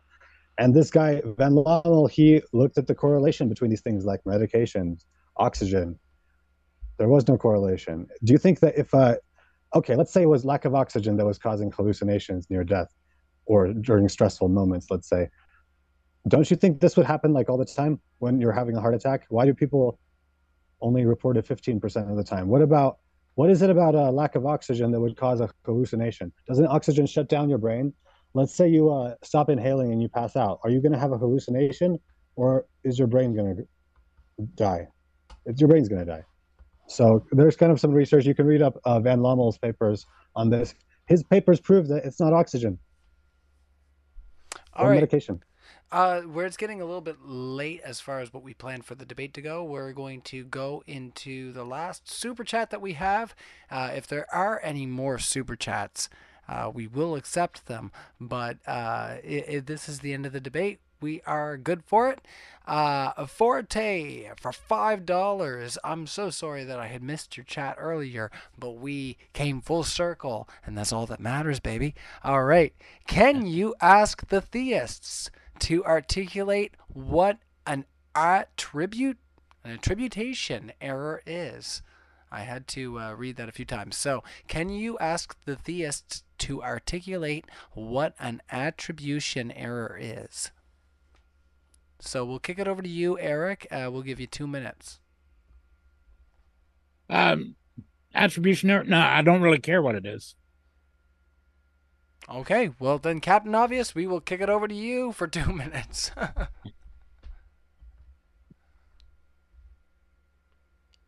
Okay, it says that it's a cognitive bias or attribution effect is a bias where observers underemphasize situational and environmental factors for the behavior of an actor while overemphasizing dispositional or personality factors. That guy is evil. He's an evil murderer. That's why he shot the guy. Oh, that versus um oh that guy was uh, killing him because he was mad for whatever reason. So, observers underemphasize situational and environmental factors for the behavior of an actor, but overemphasize disposition or personality factors. So, this is like uh, this is like fundamental attribution error. It's where we judge others based on like personality. Let's see. Let me- let me- that's kind of what what I how, that's how I would articulate it. If there's a follow up question, I'd be happy to talk. All right. Any closing thoughts? Uh, what we'll do is we, uh, if we don't get any more super chats, uh, we'll do some closing statements here on the overall discussion. Um, we'll start with the affirmative sti- uh, the affirmative side. Uh, Eric, one minute for you uh, for your closing statement. Look, guys, what it boils down to is this. First of all, nobody can tell me why I shouldn't believe that a cell is designed as opposed to just randomly formed. And yes, the opposite of designed would be random. Uh, otherwise, you have a designer if somebody designed it. If not, then it's random. And then we have all of these sciences. It doesn't matter what it is quantum physics, astrophysics, all of these things are pointing to a god we have uh, we have the life itself pointing to the fact that all we observe is life comes from life intelligence comes from intelligence consciousness comes from in- consciousness and it never comes any other way In my opinion, the things that we observe prove beyond a beyond a reasonable doubt that we're fine for believing in a God. And then the thing that it, I haven't touched on at all is the relationship that one can share with God. A real, true relationship, just like I can share a relationship with you guys. And I know that's hard to believe. I know that is from your standpoint, but it's true. And I would be I would be insane for backing down from what I know to be true. So I think science, uh, religion, even history, all every ancient history, uh, every ancient civilization, every ancient religion tells the same stories that there were gods that came down to this earth and uh, manip- manipulated the DNA of mankind, and they had um, they they crossbred and they uh, created tyrants, giant tyrannical beings, and then uh, every single one of these things tell the same story about a flood that came and wiped them all away and rescued mankind. So everything, right down to ancient history, declares that the Bible's true, guys. The Bible t- is telling us the truth.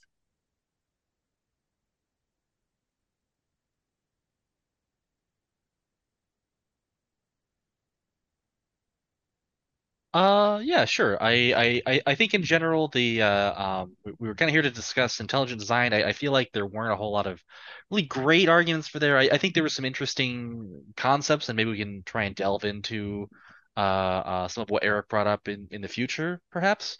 But um, I I feel like we didn't get anything that is directly going to be pointing to intelligent design, anything that's really concretely proving uh near-death experiences.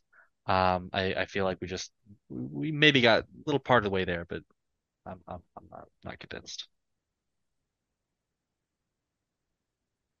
Thank you so much, Viper and Eric, for your closing statements. Uh, Captain Obvious, we'll kick it over to you.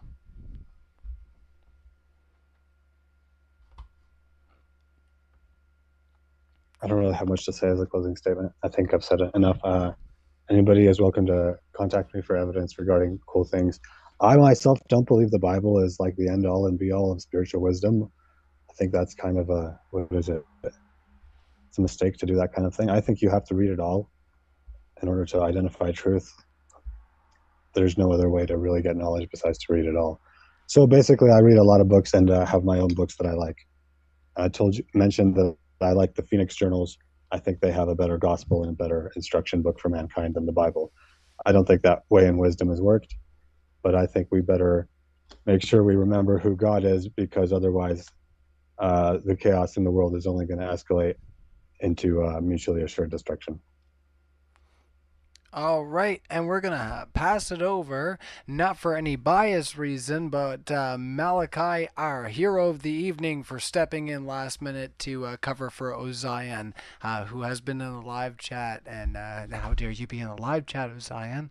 You you you made Malachi come in here on his own time. I'm sure he had something better to do. What's wrong with you?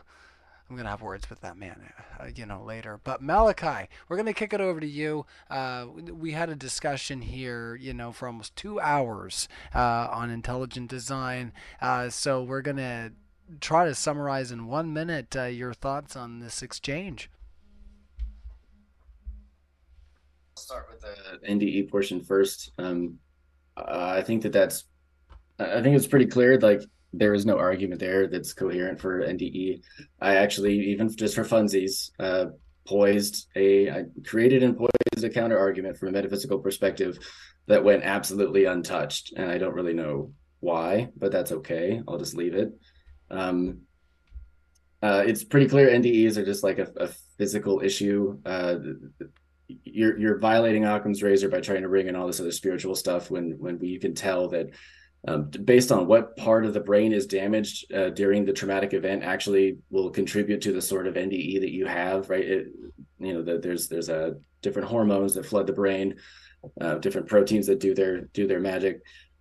So to think that this is anything other than a physical phenomenon, I think is is just leaping where you ought not leap. Um, as for the uh, intelligent design portion, I think that we've had a lot of questions that have been answered in high school biology. I think we've also had a lot of uh, problems wrestling down sort of the verbiage going on, right? That I take issue with the word random when there's not a- any instance of, of, of where like no one advocates for random chance uh, making uh, uh, creatures and the diverse, diverse amount of creatures we find on this planet.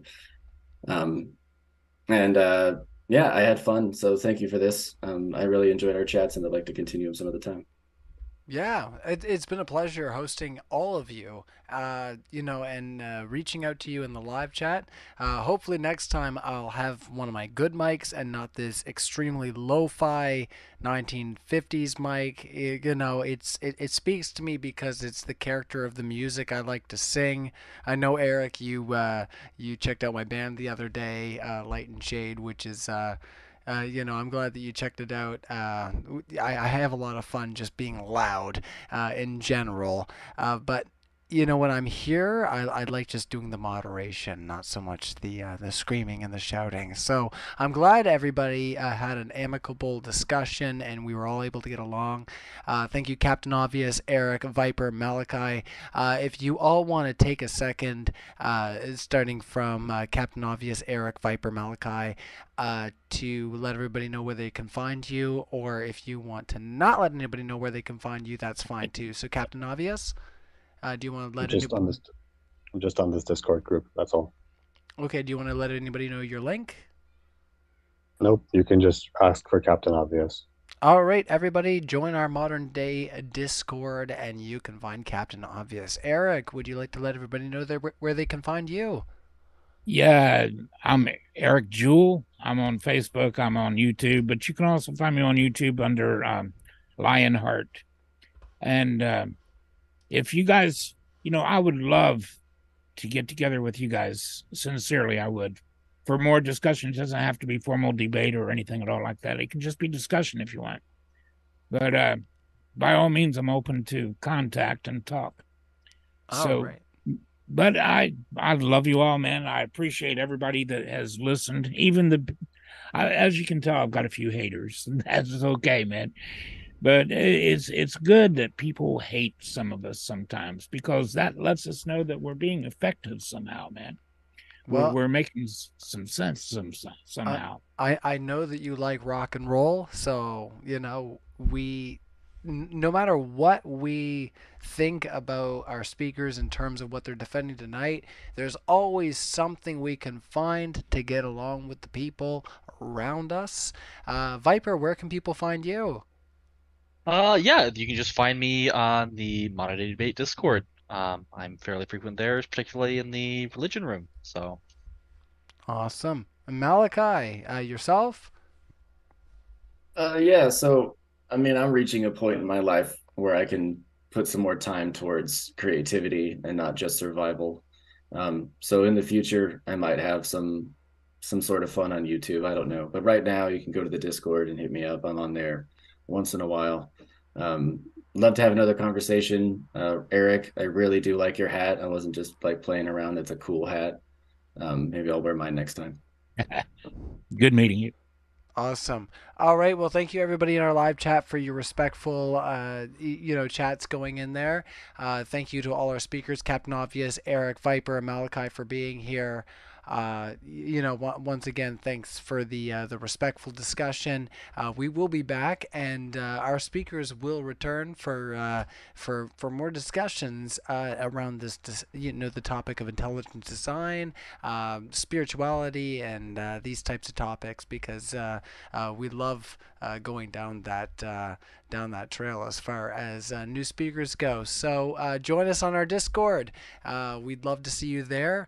And uh, thanks again, everybody. See you next time.